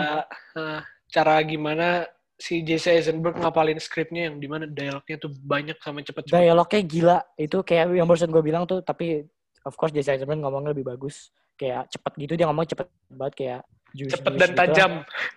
Cepet dan tajam. Dan ini filmnya nggak nggak ngebosenin sama sekali. Gue pengen Iya, kayak misal ada TV gue nonton gue nonton terus. Ini wajib ditonton sih untuk pengen jadi pengusaha gitu. Dan ini kayak Iya. lu jadi tau lah dark side of Facebook nih gitu sebelum sukses. Iya. Gimana sih si Mark Zuckerberg ini sebenarnya orang bener-bener asshole banget lah. Dan dia di film juga dipotret sebagai asshole banget. Terus uh, dia dituntut dua kali loh pertama sama si kembarnya ini kedua sama si temennya Karena temennya yang sama si temennya yang itu- ngemodalin itu si best friendnya Mark Zuckerberg Iya temen si ngemodalin itu jadi ya si Edward sama Safarinya itu yang ngemodalin itu di, di- dituntut sama iya si Mark Zuckerberg dituntut sama Edward Safarinya karena si Edward Safarinya itu dihianatin iya sama Mark Zuckerbergnya. Sebenarnya Mark Zuckerberg itu dimanipulasi sih sama orang namanya Sean Parker. Dia tuh jadi uh, pemilik pengusaha juga, pengusaha apa gitu, kayak industri musik gitulah. Dia dimanipulasi gitulah.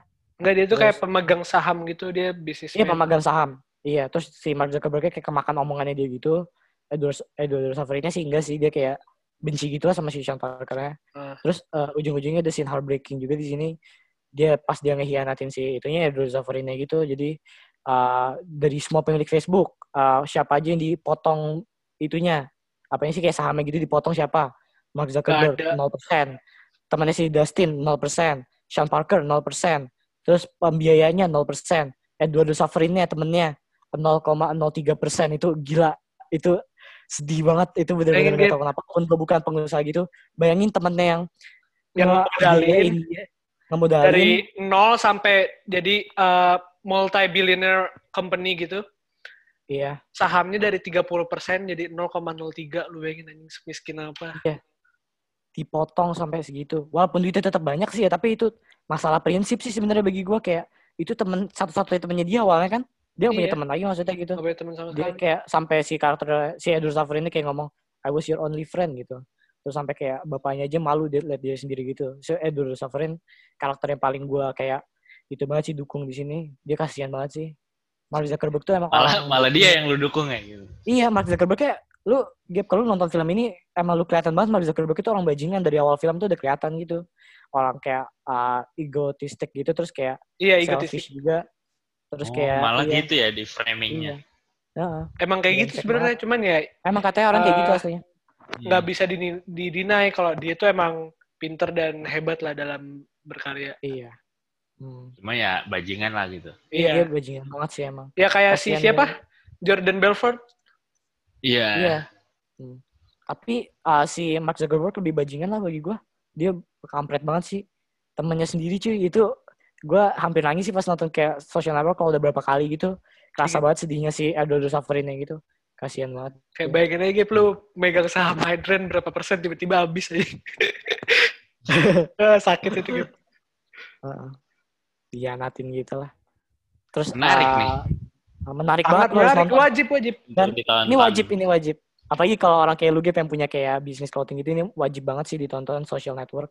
Terus uh, David Fincher sutradaranya gue suka banget. Dan di film-film David Fincher tuh, gak tau apa David Fincher tuh ngelihat dunia tuh dalam dua warna doang kayaknya ya biru sama kuning. Jadi di setiap filmnya itu cuma ada warna biru kuning, bukan kayak bener-bener warna filmnya ya kayak latar backgroundnya atau kayak tone filmnya itu cuma ada biru sama kuning. Lu kalau perhatiin nih, film-film David Fincher kayak Fight Club, Seven, Oh iya, iya. social network, Gone Girl gitu kayak timnya tuh biru sama kuning doang bener-bener social Iya, network Seven. Oh iya iya iya. iya biru sama kuning Girl terus kayak biru.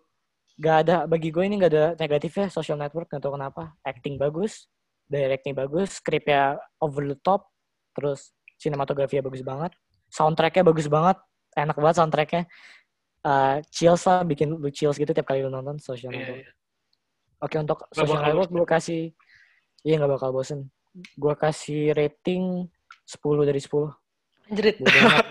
Kalau Gua gue gue 10 dari delapan 10. setengah sih, delapan setengah. gue suka Best. banget sama film ini men Iya, ini emang bagus banget. Tapi gue ngasih delapan setengah aja. oke Lanjut Gap, ke lu Gap. Nomor Lanjut, dua Gap. nih. Jadi berikutnya ini bukan based on true story tapi inspired dari real event ya. Oke, oke tuh? oke Jadi ini adalah Gun Girl. Uh, lu udah nonton tuh? Run girl Oke, gue belum Girl. nonton. Fuck. Jadi Lanjut, ini sebe- sebenarnya lu belum nonton biar asli lu. Asli belum. Gila, ini tuh film belum selesai, belum selesai. Jadi eh gue sebenarnya taunya Gone Girl ini adalah kisah nyata ini baru setelah gue nyiapin materi untuk podcast ini sebenarnya. Jadi Anjay. gue oke oke jadi gue cari tahu nih di Google Gone Girl itu asli nggak? Ternyata dia emang eh, bukan true story tapi inspired dari true event. gitu kan. oke Nah dulu kan dulu nih fakta agak fakta menarik ya. Jadi dulu itu gue orangnya eh ibaratnya gue nih orangnya sinematogra sinematografer banget ibaratnya. Eh, iya nggak? Dulu itu. Dulu itu gue SMP, jadi gue tuh belajar banyak men. Nih, jadi gue belajar kayak eh, pembuatan short film terutama ya short film pembuatan short film color grading abis itu gini gini gini gini Nice. dan ini tuh Oke. Gone Girl ini salah satu film yang paling eh, ini banget maksudnya dari segi sinem sinematografi ya paling di eh, pelajari banget lah sama orang-orang short movie terutama Oh, Iya. nah jadi Bagus banget menurut sih. gue salah satu yang yang unik dari Gone Girl inilah gue juga nonton Gone Girl belum lama kan Gone Iya. Girl ini itu dia kayak merubah merubah karakter yang jahat dari si A, A ke si B Iya. jadi yang tadinya jadi ibaratnya yang satu nih antagonis dan satu protagonis tiba-tiba langsung ketuker hmm. gitu Iya. itu lu udah nonton belum Fas? Gue baru nonton setengah sama kayak Zaki. Gue belum nonton sisanya. Gue baru Setengah. nonton seperempat, wah gila Iya. itu bagus banget. Jadi eh, ini juga menggambarkan gimana kesan eh, apa nih ya? Maksudnya kesan retaknya hubungan rumah tangga seorang dengan misalkan orang ketiga lah, bagaimana orang ketiga itu bisa Eh menghancurkan jangan di spoiler ya, jangan di spoiler ya, gue masih pengen nonton. Iya. Terus eh, gimana? Jadi suaminya ini kan nyari nih si Gone Girl Iya, ini suaminya iya. ini nyari. Kayak Jadi dikasih riddle gitu gak sih? Iya, ada yang nuduh suaminya ini cuma cari muka. Ada yang nuduh suaminya ini emang sayang sama istrinya.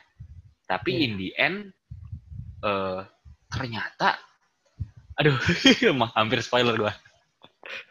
Sebenarnya gini sih, gue ngomongnya gini deh. gue belum nonton full ya filmnya, tapi gue udah tahu endingnya gimana, gue udah tahu ceritanya gimana. Tapi gue gak mau ngasih tahu Zaki sih karena dia belum nonton gitu. Iya. Tapi gue udah tahu apa akhir-akhirnya gimana gitu. Pokoknya ceweknya tuh sebenarnya ituin cowoknya gitu lah pokoknya. Gue udah tahu endingnya gimana gitu lah maksudnya. Oke, oke. Iya dan eh, maksudnya emang mungkin tidak ada yang tidak ada yang 100% benar mungkin di sini karena Iya iya in the end si suaminya juga menurut gue salah nih iya. suaminya juga menurut gue salah Eh, sehingga bisa membuat si istrinya ini eh, ngilang kan kabur. Gue Oh. suaminya juga salah. Jadi in the end itu sebenarnya menurut gue ini Iya. bener-bener film-film yang multitafsir ya maksudnya. Menurut gue pribadi di film ini bener-bener menurut gue tidak ada yang 100% bener lah. Gitu. Iya. tapi emang keren banget sih ini film. Dari ceritanya dari sinematografinya terutama ya itu gue dulu zaman zaman Gone Girl masih eh, populer populernya ya. Itu zaman zaman gue baru belajar sinematografi juga. Jadi dikulik abis tuh sama penggemar penggemar short film short film. Maksudnya short film short film ngajarin sinematografi ke subscriber subscriber dia itu eh, dari si Gone Girl ini. Wah ini color colornya dia tuh gini gini gini gini. Kayak yang si Faza tadi bilang si sutradaranya siapa kan? Warnanya kan ini kan ini kan? Iya. kayak di poster aja warnanya kuning sama biru tuh gitu Iya iya. Yang ngerti banget sih gue emang gitu kalau lu nonton film karya-karyanya David Fincher sebelumnya kayak Fight Club atau Seven juga sinematografinya bagus-bagus banget sih. Dia nggak usah Ah. ditanya gitu lah. Iya. Oke. Iya. Berapa Gap? Rating dari lu Gap ini film Gap? rating tiga dari berapa gua nih? sembilan rata lah ya sembilan rata Asik. Sembilan mata. Akhirnya bulat ya. mata. Dari tadi ganjil terus sekarang dibuletin. Oke oke. emang gue suka sih sama film ini Oke oke, pasti sih. Gue juga pasti bakal nonton ini karena emang kemarin kepotong aja terus tiba-tiba mas nontonnya. Oke lanjut nih, honorable mention dulu kali ya sebelum nomor satu. Oke, ah, honorable mention. Apa ya gue honorable mention? Titanic tuh film ah, kisah nyata nggak? Tapi itu kan iya Iya, kenapa gak dibahas? Lupa gue. Gak, gak gini gini gini gini gini. Titanic tuh Titanic tuh sebenarnya main ceritanya tuh bukan dari kisah nyata sih cuma kayak Iya, kayak bagian tenggelamnya oh, doang. Titanic ka- kapalnya tenggelam ya itu kisah nyata. Tapi, nyatanya ya Titanicnya doang iya, tapi kalau doang. cerita Jack sama Rose dramanya mereka terus itu itu itu semua nggak nggak kisah nyata itu sama itu itu sekali nggak gitu. kesengajaan. itu Itu emang Itu fiksi make semua. Sama ah, sama itunya sih sama ah, kap, kapten yang pemilik pemilik ah, Titanic itu itu itu orang asli. Itu Oh, based iya. orang asli maksudnya itu maksudnya orang asli namanya itu juga gitu. Tapi itu enggak true story sih kalau Titanic. Terus kok true story apa ya? bingung. Catch Me If Ini You Can deh. ada film ini mention. yang tadi gue bilang honorable mention gue yang mirip sama karakternya di apa Oscar Schindler ya namanya. Schindler, iya. Nah ini ada judul filmnya Hacksaw Ridge. Nonton belum? Oh, Andrew Apa Garfield ya. Iya, The Andrew Garfield. Garfield, Garfield. Hmm. Jadi ini waktu zaman perang dia tuh kayak istilahnya kayak ada wajib militer gitu lah. Tapi dia Ya, nggak mau, honorable mention ya kan? iya honorable mention. Iya, honorable mention. Tapi dia nggak mau nyentuh senjata. Dia tuh kayak orang yang religius itu dia terus dia ada traumatis dari masa kecilnya karena bapaknya itu drunk, pemabuk yang abusive lah pokoknya. Dan bapaknya juga kayak dulunya war hero lah ceritanya. Tapi karena dia sekarang perang lagi, wajib militer, dia uh, mutusin buat jadi tim medis. Kayak segenting apa pun su- uh, suasananya, dia nggak mau sama sekali nyentuh senjata. Sampai ke- Oke, oke. akhirnya perang, uh, itu kayak mereka udah kalah. Dan itu tuh di medan perangnya dia berhasil nyelamatin banyak banget orang kayak uh, walaupun udah satu kayak walaupun gak wajib dia yang lain teman-temannya udah pada turun ke bawah dia masih di atas nyelamatin nyelamatin yang lain kayak sama kayak tadi. Oh, gila. satu lagi satu lagi satu lagi. Oke satu lagi masih bisa satu lagi masih bisa. Sampai akhirnya berapa banyak banget orangnya dan dia dikasih banyak banget penghargaan. Itu keren banget sih mulia Iya. banget. Oke. Uh, untuk Dan honorable terkadang, mention, terkadang tahu nggak sih men, yang yang membuat gue kaget tuh terkadang menonton film-film ini ya. Gue begitu terkagum-kagumnya nih, udah kagum banget gue. Iya. Tapi gue lebih kaget lagi ketika, wah ini tuh kisah nyata gitu. iya kayak Jadi biasanya banyak kaget ya, lagi iya terkadang. itu Ah, uh, dikasih tahu tuh ada yang di akhir dan pas di akhir lu kayak anjrit oh terus story kayak Catch Me If You Karena ada nih dikasih taunya di film-film- akhir kan Iya, ada film-film yang gue nggak tahu dari awal itu itu kisah nyata. Hmm. Gue udah ke bawah, baru akhir-akhirnya di gue eh, find out bahwa itu kisah nyata. Wah makin Ya, itu pecah lah. gila pala gue. Wah, Terus ini Bohemian Rhapsody pas itu terus aduh iya ya. Aduh. oh itu biopic ya? Ya, Iya, gila itu itu true banget ya gue. Itu true banget. Ip Man Itu juga eh, trilogi Ip Man itu tri, terus story itu bagus banget sih. Hmm. Bohemian Rhapsody tapi gue suka banget loh. Karena gue Greatest suka Showman. Queen ya. Oh iya Black KK Klansman. Oh iya, Black Klansman juga itu honorable mention gue sih itu lumayan. The Greatest Showman. Itu, itu showman ya. E.T. Barnum. Gue gak tau kenapa ya, kalau misalnya uh, film-film kayak True Story tapi kayak tentang musical gitu, gue jadi kurang, apa ya, bukan kurang suka sih, gue suka, tapi kayak jadi kayak kurang kesan kisah Jadi nyatanya gitu sih, kayak Kurang true story gitu. gak sih? Iya, Iya, kayak misalnya scene yang Iya. kayak Z- si Zendaya sama Zac Efron kayak apa sih dia pas nyanyi Jadi kayak fantasi banget gak sih? iya jadi kayak Iya. fantasi banget gitu yang musical, Soalnya kayak- tapi Tahun segitu Kayak drama buat kayak gitu musical banget jadi nggak ah, ah, ah. Ini Tapi juga emang ini sih si P.T. Barnumnya maksudnya kan ada tuh kayak karakter-karakternya emang yang aslinya ada iya iya. kayak Iya. yang cewek brewokan aslinya ada yang tinggi banget orangnya habis yang kerdil Iya. ada fotonya aslinya ya Ah, Iya, gue ada- lihat ada foto aslinya iya ada foto ada aslinya dan dan uniknya beres si apa si P.T. Barnum ini sirkusnya itu masih jalan sampai sekarang iya iya iya betul betul Oh gitu. Berarti- jadi namanya apa ya gue lupa cuman dikelolanya udah bukan nama keluarganya dia kayaknya dia. Oh, oke. jadi masih ada itu sampai sekarang. Wah itu keren banget. Oke terus untuk uh, gue honorable mention ada King. uh, Beautiful Boy. Beautiful Boy. Iya pertama, pertama Beautiful Boy dulu. Ini Oke. aktor yang gue suka banget. Gue udah nyebutin di beberapa podcast sebelumnya namanya Timothy Chalamet. Gue suka banget dia. Uh, aktor yang gue admire banget di generasi kita. Dia tuh actingnya bagus banget terus di Beautiful Boy ini kayak cerita itu tentang bapak sama anak. Nah anaknya ini kayak pemakai narkoba parah banget. Jadi dia udah pernah pakai narkoba seluruh narkoba yang ada di dunia tuh dia udah pakai. Terus sampai dia kabur-kaburan gitu dari rumah. Terus kayak dia nggak mau di rehab gitu. Terus sampai bapaknya tuh kayak udah nggak tahan sama dia gitu. Terus kata orang-orang nih uh, de- depiction kayak uh, orang makan narkoba tuh paling nyata tuh kayak di film ini gitu kayak kesannya tuh kayak kelihatan real banget gitu. Actingnya si Timothy Chalamet ini kayak dia udah depresi terus kayak uh, dia sampai tidur di toilet gitu lah terus kayak bapaknya itu juga udah kayak sampai mau nyerah gitu nyari apa anaknya ini. Terus gue bingung banget ini true story ini kayak gila banget sih.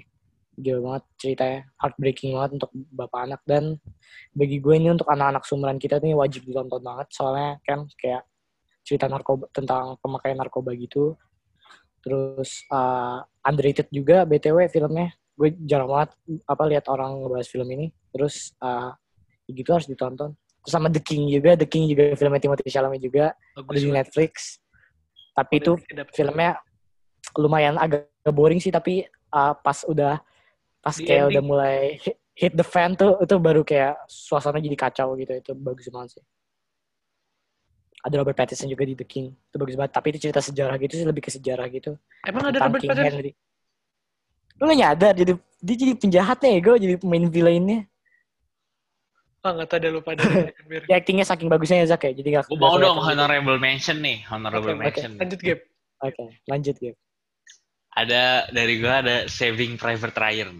Oh iya, anjir itu gue Oh, belum nonton. itu Steven Spielberg juga ya Iya, filmnya Tom Hanks juga pasti bagus sih.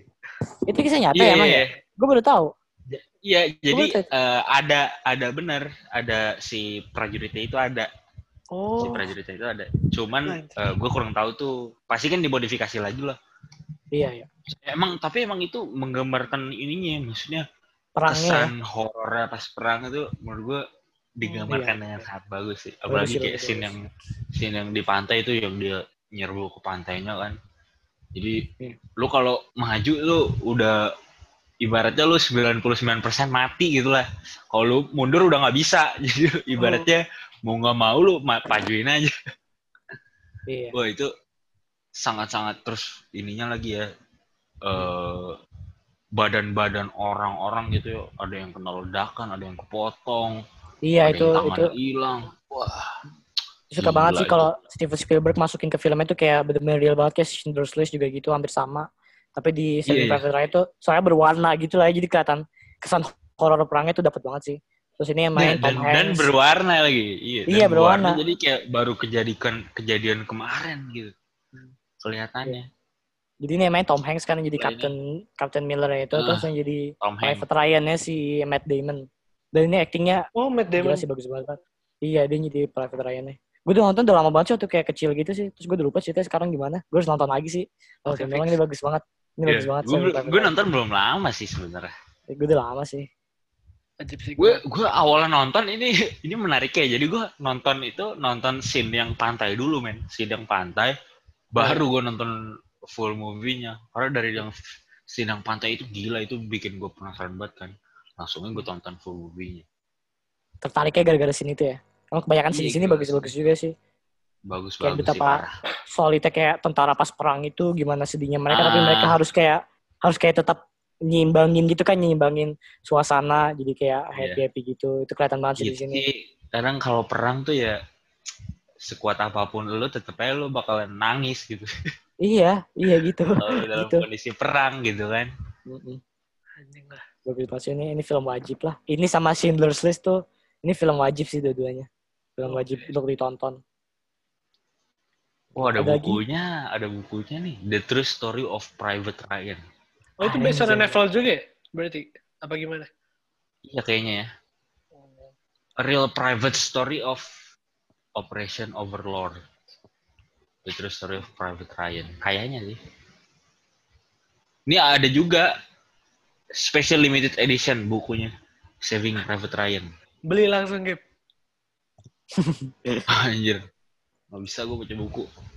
sama gue juga makanya gue kalau ada buku gitu langsung base apa langsung langsung masukin ke film aja lah gue pas nonton film gue gak pernah baca buku Iya. jarang banget Nungguin filmnya lah udah. iya nungguin filmnya aja lah Kan Eh, juga. ah, apa anak-anak film harusnya kalian ini dong kontra terhadap perbukuan.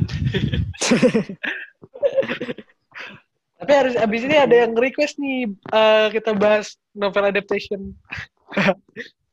Aduh. susah bro susah soalnya kalau biasanya kalau ngebahas novel adaptation tuh kayak harus nyama-nyamain buku sama film yang gitu Iya, iya. itu gue gak bisa soalnya gue gak baca buku 1990 ya? Dilan 1990. Dilan iya Kita Dilan gitu. mungkin cari guest nih siapa yang ba- suka baca novel terus novelnya jadiin buku kayak silakan DM kita nanti. oke Iya.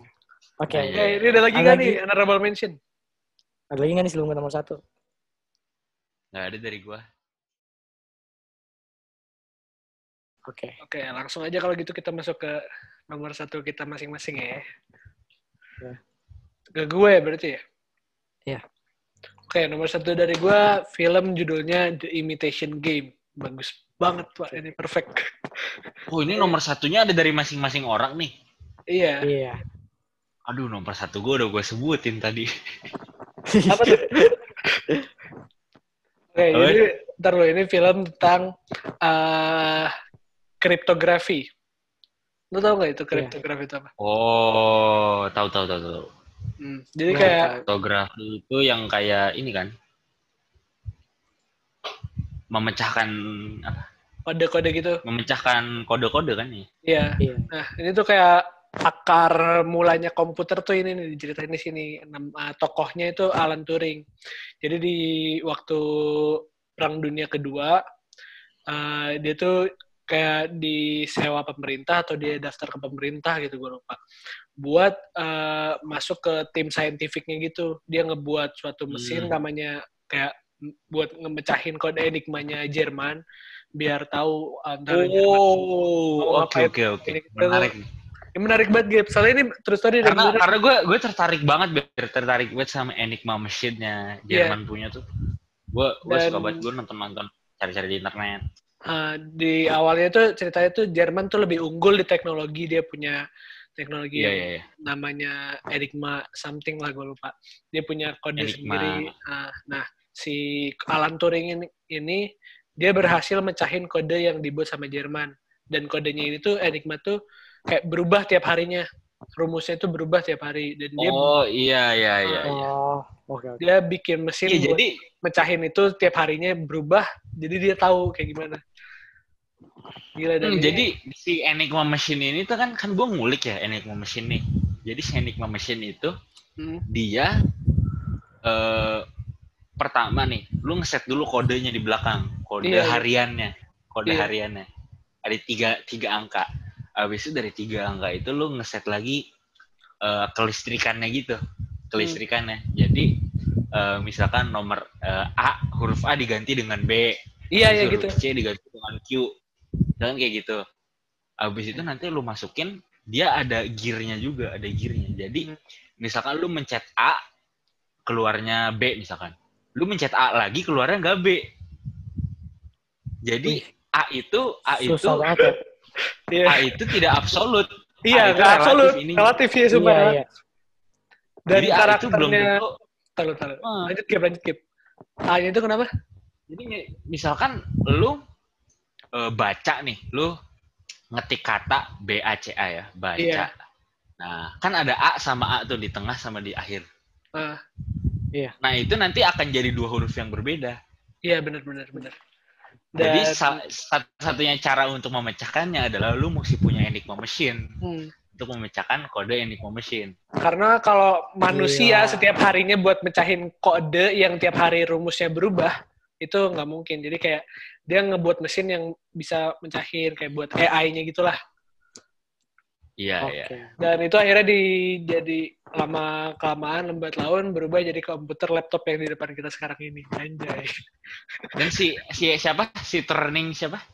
Alan Turing Eh Turing, Turing. Nah, si Iya, Turing Turing. ini dia tokoh histori maksudnya historical figure beneran ya. iya bener beneran dan apa ya Memang Enigma Machine yang dia Enigma Machine yang dia buat itu nam, dia namain namanya Christopher.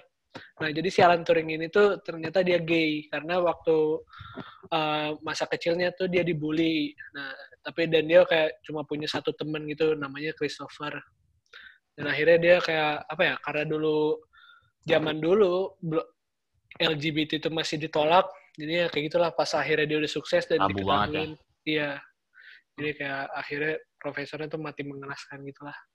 Dan karakternya si Alan Turing ini di sini tuh kayak 11-12 sama Mark Zuckerberg pas. Oh iya. iya. Kayak Dia bajingan gak tapi bajingan. itu ya. Jenius tapi bajingan gitu ya. Iya, bajingan tapi sih sebenarnya bajingan kayak gitu. lebih kayak cuek-cuek gimana gitu lah. Hmm. Nah, Bajingannya tuh kayak di sini tuh Iya. sebenarnya kan dia tuh gay ya. Jadi eh, waktu Iya. selama perjalanannya dia eh, bikin mesin ini, dia kenalan sama cewek yang yang pinter banget lah ceritanya. Nah, dia ngedeketin ngedeketin cewek ini. Demi apa ya demi dapat otaknya dia gitu lah ceritanya. Kayak demi dapat Hmm. fungsinya dia. Deketin yang kayak ah, udah mau lamaran udah udah ada udah dikasih cincin segala macam dan ternyata ah, akhirnya pas dia udah berhasil dikasih tahu kalau dia itu sebenarnya gay. Sedih sih. Manipulatif ya dibilangnya manipulatif. Iya. Pokoknya. Oke, rating lu berapa mungkin kalau rating gue buat Kalau- film ini 10 per 10 pak. Ini perfect banget filmnya lu harus nonton pas wajib. Asli lo Gila, 10 dari 10. Oke, oke. Kalau Tapi dari memang secara historis nih, secara historis mungkin kalau eh, si Enigma Machine ini tidak terpecahkan, gitu kan. ini nggak ada pasti nih. Kita nggak bisa bikin ini. Outcome, outcome perangnya juga akan beda nih menurut ya gue. kan orangnya beda. Gila, berjasa banget sebenarnya itu orang. iya sangat amat berjasa tapi kasirnya gara-gara cuma gara-gara dia gay jadi kayak gini Jahat banget ya. Oke. Besok ada yang mau tambahin lagi sebelum kita lanjut? aja. dan aktornya ini juga Benedict Cumberbatch aktor favorit gue salah satu yang terbaik lah bagus banget Iya. jadi filmnya Oke. Untuk nomor satu gue nih, nomor satu gue film 90s, film Martin Scorsese, judulnya Goodfellas. oh Ini film kisah nyata uh, tentang mobster gitu, gangster gitu, namanya Henry Hill. Dia ceritanya awalnya anak kecil miskin gitu, tinggal tinggal di kayak wilayah kumuh gitu. Terus dia di seberangnya dia tuh kayak ada gangster-gangster nongkrong gitulah uh, di depan rumahnya gitu. Terus dia kayak ngeliatin dan dia dari kecil tuh cita-citanya pengen jadi gangster gitu. Itu di awal film dia ngomong sih, kayak dari kecil gue emang cita-citanya jadi gangster deh gitu dia ngomong gitu kata-katanya. Terus uh, sampai a- a- awal-awalnya tuh jadi kayak pembantu. Dia kan kayak ngehampirin kayak ge- ngehampirin gangster- gangster-gangsternya itu. Terus kayak awalnya jadi babunya gitu jadi babunya gitu disuruh-suruh suruh parkirin mobil suruh ngeledakin mobil orang gitu. Awalnya gitu-gitu. Sampai akhir-akhirnya tuh dia kalau nggak salah ketangkep apa? Kalau nggak salah gue lupa sih gue udah lama filmnya pokoknya ketangkep di sidang. Terus uh, ada seniornya gitu karakter karakter Robert De Niro dia ngomong kayak pokoknya apa pun di dunia gangster tuh gak boleh cepu apa pun a- apa pun situasi itu gak boleh cepu gitu kan. Hmm. terus dia ketangkap gitu.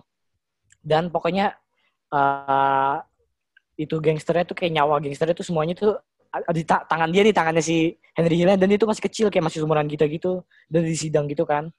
Dan akhirnya dia nggak di- dia nggak ngecepuin. Dia akhirnya diselamatin dan dinaikin pangkatnya sampai gede itu dia jadi gangster kayak salah satu gangster terhormat juga dia bertiga gitu sama dua temennya mereka ditakutin lah sama satu kota itu ditakutin dan ini pokoknya ceritanya tentang perjalanannya doang sih perjalanannya dari awal dari masih kecil ke dunia gangster sampai dia pensiun jadi dari gangster gitu. Dan ini gue suka banget uh, filmnya ceritanya bagus banget, skripnya bagus banget. Uh, dari yang awalnya dia kayak uh, cuma babu terus jadi kayak gangster ditakutin terus jadi pensiun karena dia ngecepuin gitu. Gitu gitulah itu bagus banget sih di hubungan keluarganya gimana. Itu bagus banget diceritain di sini. Dan gue masih amazed banget ini kisah nyata. Ini gila banget sih sadis banget. Ini kayak bayanginnya Godfather tapi kisah nyata gitu sih. Ini tuh 11-12 Ada- sama ini gak sih? Mirip-mirip sama Irishman hmm, kalau bisa dibilang sih agak-agak mirip gimana ya? Kalau Irishman itu kan kisahnya kayak mereka udah tua gitu kan iya kayak dari mereka kayak kayak- middle age gitu lah iya iya middle age gitu, terus Goodfellas dari kecil ya? Kalau Goodfellas tuh benar-benar cerita ini karakter utamanya nih si aslinya Henry Hill. Dan ini kisah nyata gitu. Jadi cerita dari awal mulanya dia gitu. Dia tuh sebenarnya karakter uh, anjing juga sih. Dia tuh kayak karakternya si siapa sih kayak uh, Uncut James tuh siapa namanya? Uh, si itunya dia ya, si Howardnya. Iya si Adam Sandler Howardnya itu. Ini mirip-mirip sih. Gue pas nonton Uncut James gue kayak ngerasa mirip-mirip banget sama karakter Henry Hill di Goodfellas ini bagus banget. Dan gue kasih rating film ini 10 dari 10 juga. Ini salah satu film favorit gue juga. Ini film Martin Scorsese favorit gue cuy. Lu ini wajib banget sih ditonton. Filmnya lama sih tiga jam. Tiga jam setengah apa? Lumayan lama sih. Kayak hampir kayak Irishman gitu tapi gak ngebosenin sih bagi gue gue suka-suka aja. Sinematografi juga bagus banget cuy. Kocak-kocak banget. Ada uh, tiga pemeran utamanya itu si Ray Liotta jadi Henry Hill Robert De Niro sama si Joe Pesci di temennya namanya Tommy dan bagus-bagus banget semuanya aktor senior semua lah ya iya aktor senior Niro, Joe Pesci aduh gila sih emang udah Oke. lanjut Gue ke nomor satu Nomor satu tadi udah disebutin ya? Atau gimana? Sebenarnya nomor satu gue sudah disebutkan, tapi gue baru saja men- menemukan nomor satu gue yang pengganti ya. Nomor satu yang pengganti. Pengganti. yang tidak kalah gue suka. Iya, itu adalah oke. Bohemian Rhapsody. Oke, tadi gue masukin honorable Oke. mention kita bahas di nomor satu Gabriel. Mantap. Oke. Bohemian Kenapa tuh? Rhapsody. Nah, Oh iya, Pertama lu ya. demen banget Queen nih. pertama gue kan Itu di belakangnya ada tuh, di belakangnya ada Queen. Tuh. Gue lihat tuh tadi. Oke, lanjut. Pertama itu. Terus, jadi terus gue juga kayak ngeliat-ngeliat gitu kan, ngeliat-ngeliat review filmnya mungkin. Terus gue ngeliat perbandingannya yang scene dia tampil di Live Aid, si Queen tampil di Live Aid, sama real life-nya. Ah, Bener-bener, wah bener-bener plek pak menurut gue ya. Bener-bener plek, mirip banget. Sama Mirip banget ya. kan.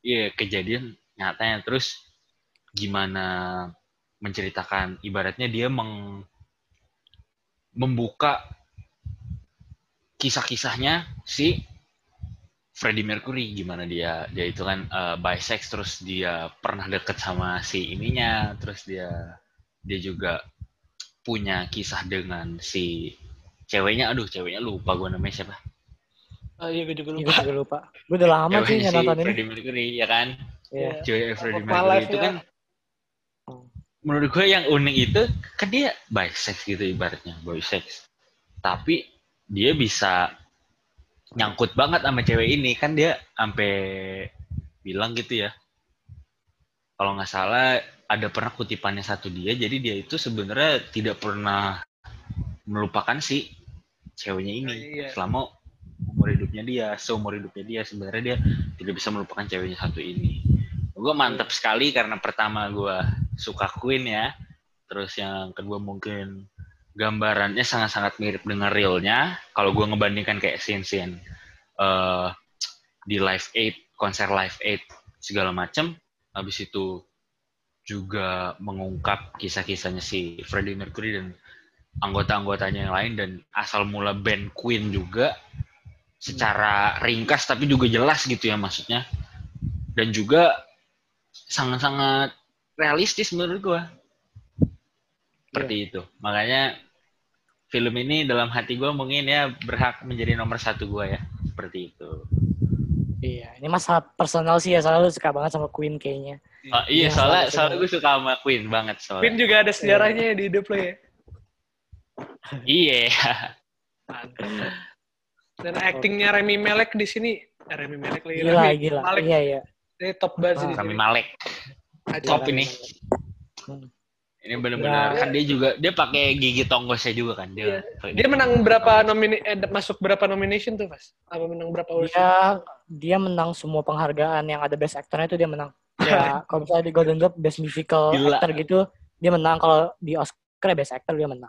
Di semua penghargaan lah kayak Joaquin Phoenix Joker gitu. Semua penghargaan dia yang Memang ini film bagus banget sih dan tayangnya juga dari 2018 sampai 2019 masih ada anjir. Februari kalau iya iya iya lama bagusnya. Banget Lu nonton di bioskop di di, di bioskop gak Gap? Atau di rumah? gue di bioskop Di bioskop kan? Zaki nggak Hmm. nonton di bioskop gitu, itu itu, sayang salah, banget itu sih. salah satu penyesalan terbesar gue sih, Pak, nggak nonton itu di bioskop. Iya, itu emang kan nonton, nonton di bioskop tuh rasanya kayak feel-nya tuh feel dapet banget Konser. gitu. wah beda beda pak beda, Beda. Beda banget sih dapetnya. Aduh, gue pertama kali nonton di tapi ya kelas. tapi tapi Bohemian Rhapsody ini maksud gue dia bagusnya ini tidak sama dengan bagusnya Catch Me If You Can gitu Iya, beda, beda. Iya, beda. Nah beda. mungkin eh, Bohemian Rhapsody ini bagus eh, keranah yang murni untuk dinikmati. Tapi kalau menurut gue kayak kayak model-model Catch Me If You Can gitu-gitu tuh ranahnya mungkin yang lebih untuk di Dipelajari gitu ya. dipelajari di dalam Dipelajari bagus gitu. Iya, menurut gue jenis jenis bagusnya beda tuh Yes, Bohemian maksudnya. Rhapsody Dan dan apa ya? Catch Me If You Can dan lain-lain. Untuk film yang misalnya kayak musical, ini kan jatuhnya kayak biografi musical, Musical. gitu kan ya. Tapi ini musicalnya Iya, iya. beda, nggak kayak nggak nggak bikin kayak kita ngayal ini kalau itu fantasy dan ini tuh kayak musicalnya real banget lah. Kayak Iya. apa ya? Kayak contohnya ya? Lupa gue. Star is Born nggak sih? Star Film tapi bukan kisah nyata kan? Star Iya, tapi bukan kisah nyata. kisah nyata, tapi kayak gini lah musicalnya. Kalau Bohemian Rhapsody tuh gue, sorry ya nih Gap, gue suka sih, tapi gue nggak kayak menilai ini film yang bagus gitu. Tapi gue tetap menilai ini film yang enak ditonton, dinikmatin, Ah iya. dan gue suka. Tapi gimana ya? Perubahan itu sih kayak pertengahan film ada perubahan yang menurut gue drastis banget karena katanya ini sutradaranya berubah dari maksudnya be- apa ganti dari yang Oh. pas bagian pas tengah film tuh sutradaranya Oh iya iya iya. iya. terus Iya, ganti iya. lu tahu kalau baca fun fact itu ganti dan kerasa banget ganti kayak tone filmnya tuh ganti Oh iya, tone filmnya kerasa. sinematografinya Iya, iya, yang iya. tadi sinematografi Awal- tadi kayak unik itu sih kayak bukan gak unik sih jadi kayak berubah lah dan Awal dan kerasa akhir jadi beda. Hmm. Ah, terus filmnya ceritanya fast paced banget nggak tahu kenapa kayak Tapi lu lebih suka, tapi lu lebih suka sinematografinya yang awal apa yang setelah berubah?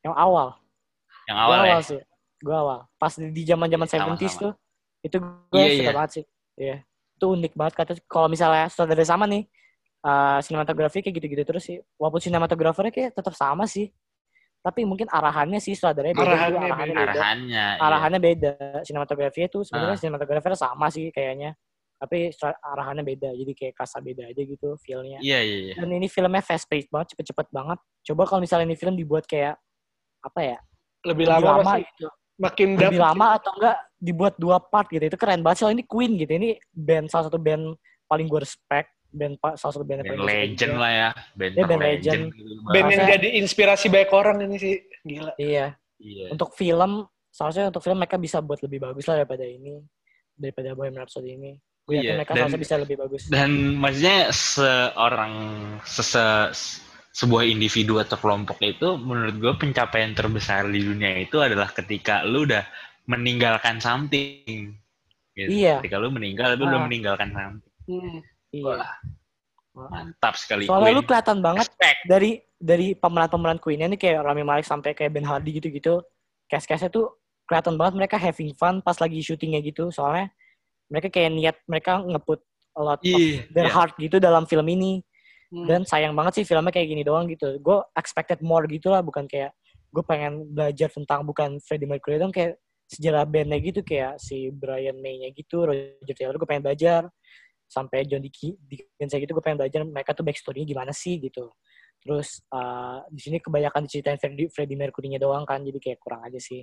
Kalau mau buat Dan jadi gue tuh- juga yang menariknya gue denger jadi kan ada adegan main gitarnya tuh main gitarnya si Iya. Brian May karena gue Ah. gitaris mungkin ya makanya gue mau Siap. jadi oke. eh si pemeran Brian May-nya ini belajar sama Brian May-nya langsung pak. Iya. Wah. itu Brian maksud gue mereka tuh aslinya. dedicated a lot tuh. Iya maksudnya gara-gara itu. Ini bukan dia salah belajar filmnya sih. solonya itu sama Brian May-nya langsung biar plug sama mungkin ya feel-nya sama. Jadi pas main wah pecah. Wah keren banget. Gokil, gokil. gue nggak tahu salah ini bukan salah filmnya sih bukan 100% bukan salah cast-nya bukan 100% salah Queen ini 100 maksudnya salah sutradaranya salah studionya juga mungkin mereka. Seharusnya mereka untuk membuat film seperti ini itu seharusnya mereka niat sih kalau bagi gue kayak mungkin kurang tiba-tiba- kurang pol-polan kali ya Fas ya? Hmm, iya. Untuk soalnya sebuah film Queen gitu. Mm-mm. Kayak ada something yang off aja gitu gak sih? iya sutradaranya ganti sih mungkin nggak Tapi tahu bagus banget sih. dipecat kali. Tapi iya bagus sih. Tapi ada, ada Tapi- ini gue bilang nggak best picture material gitu lah kalau gue bilang ini namanya best, best picture Ah. kan kalau best actor iyalah Rami Malek bagus gila jago. best best soundtrack bagus terus kalau misalnya best picture kurang sih bagi gue best gua soundtrack ya best soundtrack soundtrack iya sih iya banget Kelas aja. soalnya lagunya lagu Queen iya kalau rating berapa nih? Lu pada mau ngasih berapa nih? Sebelum gue ngasih, lu, lu pada dulu deh. Gue 9,5. Oke. Lu Gua- gitu. 9,8 deh kayaknya. Gue 8,2 deh. Sorry banget nih soalnya. sebenarnya nomor satu gue tuh tadi yang 9,8 nomor satu nomor satu gue Piki ya. Apa sih Catch Me If You Can ya? Iya kan sih? eh eh, Piki Piki Oh, Peaky ya. Peaky Blinders. Iya sih. Ini Bohemian Rhapsody masalah selera aja sih kalau bagi gue. gue tidak tahu gue tidak tahu kalau ini ternyata ada urutan urutannya gue gak apa-apa, gak apa-apa. Gak apa-apa. Lu udah bagus banget. Ya, balik ke Bohemian Rhapsody gitu sih masalah selera aja. Kalau uh, lu Iya, iya, penikmat kayak film-film musical yang pengen dengerin lagu-lagunya doang, belajar gimana sih mereka awal-awal gitu, lucu-lucuan ya nonton aja Bohemian Rhapsody. Tapi untuk masalah film yang bagus atau enggak, gue bilang ini film yang lumayan lah. Iya, Bagus sih bagus, apa ya? tapi enggak Buat orang yang material. eh, mm, Mungkin Oscar- wahnya tergantung sudut pandang masing-masing. Ya tergantung sudut pandang kalau itu. Eh, tergantung selera bener kata tadi. Tapi menurut gue ini bagusnya tuh kayak bisa ngebawa orang awam yang misalnya kayak belum ngerti Queen. Iya, iya. Lagu-lagu Queen-nya kayak gimana. Lu Queen nonton jadi ngetren lagi kan abis film Iya, ini. langsung Queen kata jadi ngetren. Gue juga yang kayak awalnya nggak tahu nggak tahu banget tentang Queen kayak lagu-lagunya yang gue tahu tentang Queen juga dikit langsung langsung ngulik tentang Queen deh kayaknya abis lihat film itu abis nonton kayak anjir indah banget Pak, pas Eh, bentar nih ya. Bentar. Lu pamer gitu mau- Aduh, jaket bersejarah. nih ya guys tuh. Jadi eh gue gue kan demen demen Queen ini sebenarnya sebelum Bohemian Rhapsody keluar gue udah demen Queen. Setelah Bohemian Rhapsody keluar, wah gila, gue jadi ibaratnya seribu kali lebih demen gue sama Queen. Langsung gue bikin jaket pak. Oh, itu lu bikin abis nonton Queen? Wow. Iya, bener-bener setelah setelah nonton Bohemian Rhapsody itu gue langsung kayak seribu kali lebih demen sama Queen jadinya. Langsung gue bikin ini Keren, pak. Keren banget. Dan ini dan ini salah satu lagu yang di bawahnya ini ada judul lagu nih. Jadi Tiga judul lagu ini itu salah satu lagu yang ada di film itu. Oh. Judulnya Pas. Keep Yourself Alive. Pas awal-awal mereka perform, gue inget banget pas Iya. awal-awal mereka perform. Ah, jadi Keep Yourself Alive ini gue sebenarnya relate aja ke Freddie Mercury gitu kan. Gue kayak eh, anjing nih orang kayak udah mati tapi keep yourself alive gitu loh dengan musik-musiknya Queen Anjir, keren anjay. Wow, wow, wow. Gila, Gue mau nonton Bohemian Rhapsody lagi abis ini. Demi pleasure-nya doang. Demi pleasure gue pengen nonton lagi. Terus paling ininya lagi ya gue agak-agak sampai merinding ya pas nontonnya itu. Sama cuy. Mungkin karena gue merindingnya bukan karena sinematografinya sebenarnya, gue merindingnya karena Musiknya. ketepatan penempatan musiknya. Pas Iya. lagunya main gitu kan, pas lagunya main Don't Stop Me Now karena menurut gue salah satu karyanya Oh iya iya, pas ending ya, itu gue merinding ya gue sumpah. Don't Stop Me Don't Now Stop tuh Me Now karena satu dalam penangkapan favorit gue ya. sih. Hmm. maksudnya Don't Stop Me Now itu kayak si Freddy-nya itu kayak bicara gitu sama penyakitnya kayak Don't Stop Me Now bitch gitu kan. Iya. Kayak gue masih mau berkarya tapi don't stop me now. Anjir. I'm having such a good time gitu kan. Wah gila Iya, itu dalam dalam banget sebenarnya Iya, maknanya lagu banget. itu. Kacau, kacau. Aduh, gila, gila. Iya. Makanya setiap lagu yang dimainin di scene yang live aid itu gue merinding anjir kan. Iya. Iya. sih gue juga. gila-gila. Bagus banget pokoknya. Iya. Ya, itu aja sih kesimpulan gue tentang Bohemian Rhapsody. Filmnya enak sih tonton de- dengan seiring berjalannya ceritanya. Tapi kan gue nilai film tuh dari hubungan apa pencapaian tematik. Oh, lo orangnya hubungan- ini ya Fas ya, apa objektif lah ya ibaratnya. Iya, gue nilai itu dari pencapaian tematik sih. Pertama Iya. hubungan sebab akibat. Soalnya ini di 10 film lagi 10 tahun lagi Di sini kita tuh- dia bikin film nih. Mantap. Amin, gila lu Fas. Amin. Ah, jadi di sini cuma cerita berjalannya doang sih nggak ada ya nggak ada hubungan sebab akibatnya jadi gue agak-agak itu tapi untuk film enjoyable banget sih gue untuk rewatchable Enjoyable. banget Iya, dan gue nyanyi gue nyanyi terus untuk apa tiap nonton dan di bioskop gue juga, juga merinding ya pas di Don't Stop Me Now di Live Aid gitu gue merinding juga bagus banget Rami Iya. Malek sadis tuh orang salah satu aktor yang gue admire banget lah. Nah. Ya itu se- sebegitu hebatnya itu film sampai bisa membuat gue seribu kali lebih suka dengan Queen gitu kan. Hmm. bagus lah bagus lah coba ya kalau misalnya bayangin film Queen dibuat yang lebih bagus dibuat dua dua part gitu lah jadi kita bisa ngulik semuanya gitu hubungan bandnya gitu Iya. soalnya kayak terburu-buru sih ceritanya terburu-buru banget Iya kayak terlalu face-face kan yang tadi lu bilang. Gue juga ngerasa sih itu. iya Karena ya menurut gue kenapa eh, film ini itu influencer bagus ke masyarakat itu adalah gue melihat sendiri jadi orang-orang di sekitar gue jadi suka Queen setelah Iya. nonton setelah Bohemian Rhapsody muncul orang jadi suka Queen gue gue kayak Saya. anjir lu suka Queen suka Queen dari kapan lu bro Wah, gue eh, suka Queen Nonton. baru sih, belum lama. Ah, gara-gara nonton Bohemian Rhapsody. Rhapsody ya itu enak banget gue kan sih kayak Queen kan sebelum nonton Bohemian Rhapsody, gue langsung kayak, wah lu udah Iya. demen Queen gara-gara nonton Bohemian Rhapsody kan lu, ah. ada per- ada peran ter- tersendiri gitu kayak. Iya, Hmm. itu bagusnya ininya sih, bagusnya eh, apa? pembawaannya mungkin sehingga orang-orang bisa jadi suka Queen lagi. Iya. Gue ngerasa juga sih kayak gitu, kayak ngerasa banget kita tuh benar-benar sedih keluar pas gue sama Zaki zamannya 19 Cup Zak. Terus Iya, pas Jangan Cup. gitu tuh pada apa ngituin musiknya Queen semua Queen apa apa Queen gitu. Asli, Pak. Itu kerasa Yang banget sih jadi kayak SMP. lagi trending trendingnya tuh pas di situ. Bagus lah jadi pada tahu tentang lagu-lagu Queen. Iya lu. Pas film itu maksudnya eh, masih nuansa film-film, nuansa Ah. kemasan film itu semua orang putar lagu Queen loh, Pak. Iya anjir. Kerasa banget pas kayak gitu.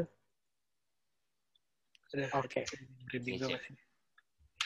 Sip. Jadi itu aja dari episode uh, 12 nih bersama Wah, udah nih ya.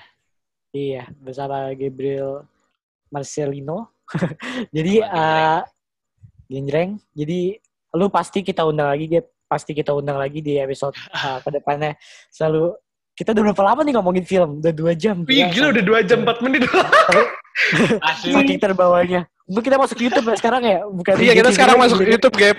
Lu uh, guest pertama yang masuk di YouTube. Selamat. Iya, guys, kita masuk Oh gitu. YouTube. Wah, Iya, Bagus banget sih. mantep Iya, banget sih. Iya. Jadi uh, untuk episode-episode selanjutnya kita bakal bahas yang lain lagi. Kita tanya Gabriel juga pengen bahasnya apa. Dan kita pasti bakal undang lagi sih. 100%. Asli. Makasih ya Gap udah datang Gap. Thank you Oh, banget, iya. Gap. Mungkin mungkin gue mau kesan-pesan mungkin ya. boleh Iya, banget, iya. boleh banget. dua kali nih. Wah gila, tapi gue salut sih maksudnya lo bikin kayak gini karena gue belum tahu sih. Ada gak sih yang maksudnya yang podcast yang bahas film juga? Ada mungkin, cuman gue belum, Ada. belum tahu. Iya. Gue ngeliat anak-anak Iya. sumuran kita buat sih. Iya, seumuran kita, Ah iya, kita doang yang ya. terutama itu, yang terutama itu. Anak-anak seumuran kita nggak ada yang buat. Nah dan juga menurut gue menarik aja ketika eh, film itu bisa dikulik sedalam itu gitu kan. Iya, kayak apa ya? Ngomonginnya juga enak kayak uh, yang lu Ngomongnya juga pengen enak. keluarin unek-unek lu pas nonton film ini di bioskop, kita kayak nyerahin semuanya di sini. Iya. Iya. Gue Dan juga awal juga menurut gua menurut gua ini banget sih maksudnya pembicaraan tentang film itu memang perlu dibawa ke tongkrongan gitu dibawa Asli. ke seharusnya itu Ngumpul. cuy gue tuh buat podcast itu tuh awalnya gara-gara gitu gue tuh kayak salah satu dari teman-teman gue yang suka film gue sama Zaki gitu ya yang suka ngomongin film tuh nggak ada orang lagi gitu. Jadi makanya gue buat podcast tuh biar bisa ngeluarin dalam hati gue gitu yang bisa gue keluarin tentang film-film. Tentang Ya, film iya. gue pengen bener-bener keluarin gitu selama ini. Akhirnya gue keluarin juga. Karena ini obrolan tentang film ini jujur aja sangat-sangat bonding nih. Sangat bonding banget. Iya. Gue aja kayak maksudnya gue jadi selama dua jam ini. Dua jam ini. nih mana gue jadi mengenal oh si Faza orang begini si Berry orang begini. Dia sukanya Anjing lu kayak gak kenal sama gue lu, Gap. ya itu sih. Paling kalau untuk pesannya pesannya mungkin eh ini sih ya. Gimana caranya? Kan ada yang, yang nonton ini kan gak semuanya eh jago film nih. Iya. Ya kan? Gua pun bisa dibilang gak jago-jago banget tentang film kan nah gimana caranya ini kemasannya itu yang ibaratnya beginners friendly lah. Iya. Begitu oh iya friendly. iya. oke oke. Ya, karena orang-orang yang awam terkadang- bisa terkadang karena buset apalagi Faza kan calon-calon sutradara nih. Fix fix. Amin amin. Gap kalau gue kalau mau buat short gue kalau mau buat short film gue sama lu deh gue ituin lu. Manggil lu ngerti kayaknya lu ngerti sin- sinematografi juga tadi lu bilang iya maksudnya eh, lah jadi kadang fotografi kadang gue tercengang gitu kan apa yang diomongin sih Pak tapi emang si Faza nih beres Faza nih emang gila loh. Dia kayak wah ini aktor ini dia menang awardnya ini ini buset. Dia emang sampai tahu segitunya. Biasa aja biasa aja. Gila.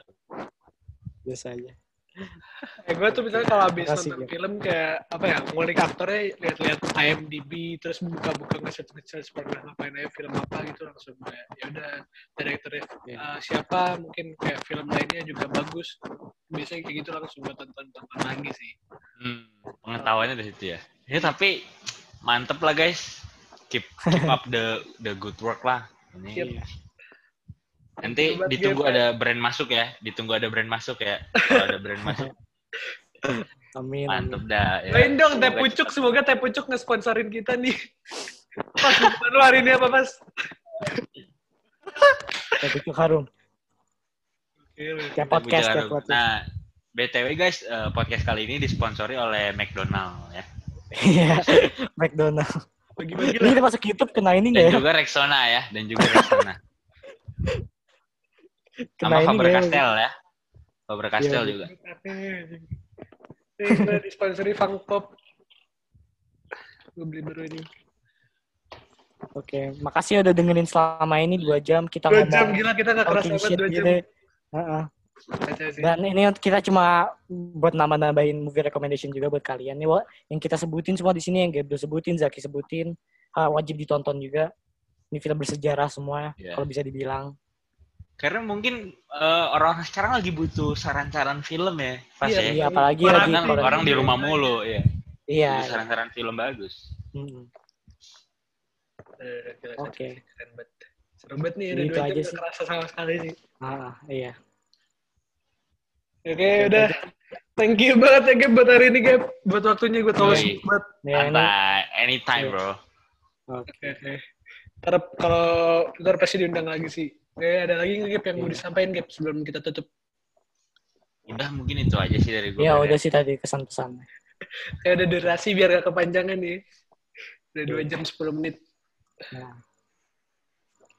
Oke, Oke. udah kalau gitu thank you buat semuanya yang udah nonton. Jangan lupa you, ditonton guys. filmnya. Ini film-film wajib buat ditonton semua, film-film bagus semua yang kita bahas tadi anjir.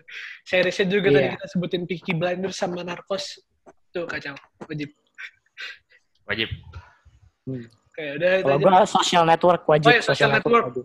Salah satu Iya. film biografi yang sangat menarik dan nambah apa ya wawasan fun fact gitulah ceritanya. Oke. Udah kita tutup ya. Sip. Bye guys. Thank you buat semuanya. Bye guys. Thank you guys. Tutup Gap, tutup, tutup kamera. Woi. Tutup. Iya, ada. Hmm.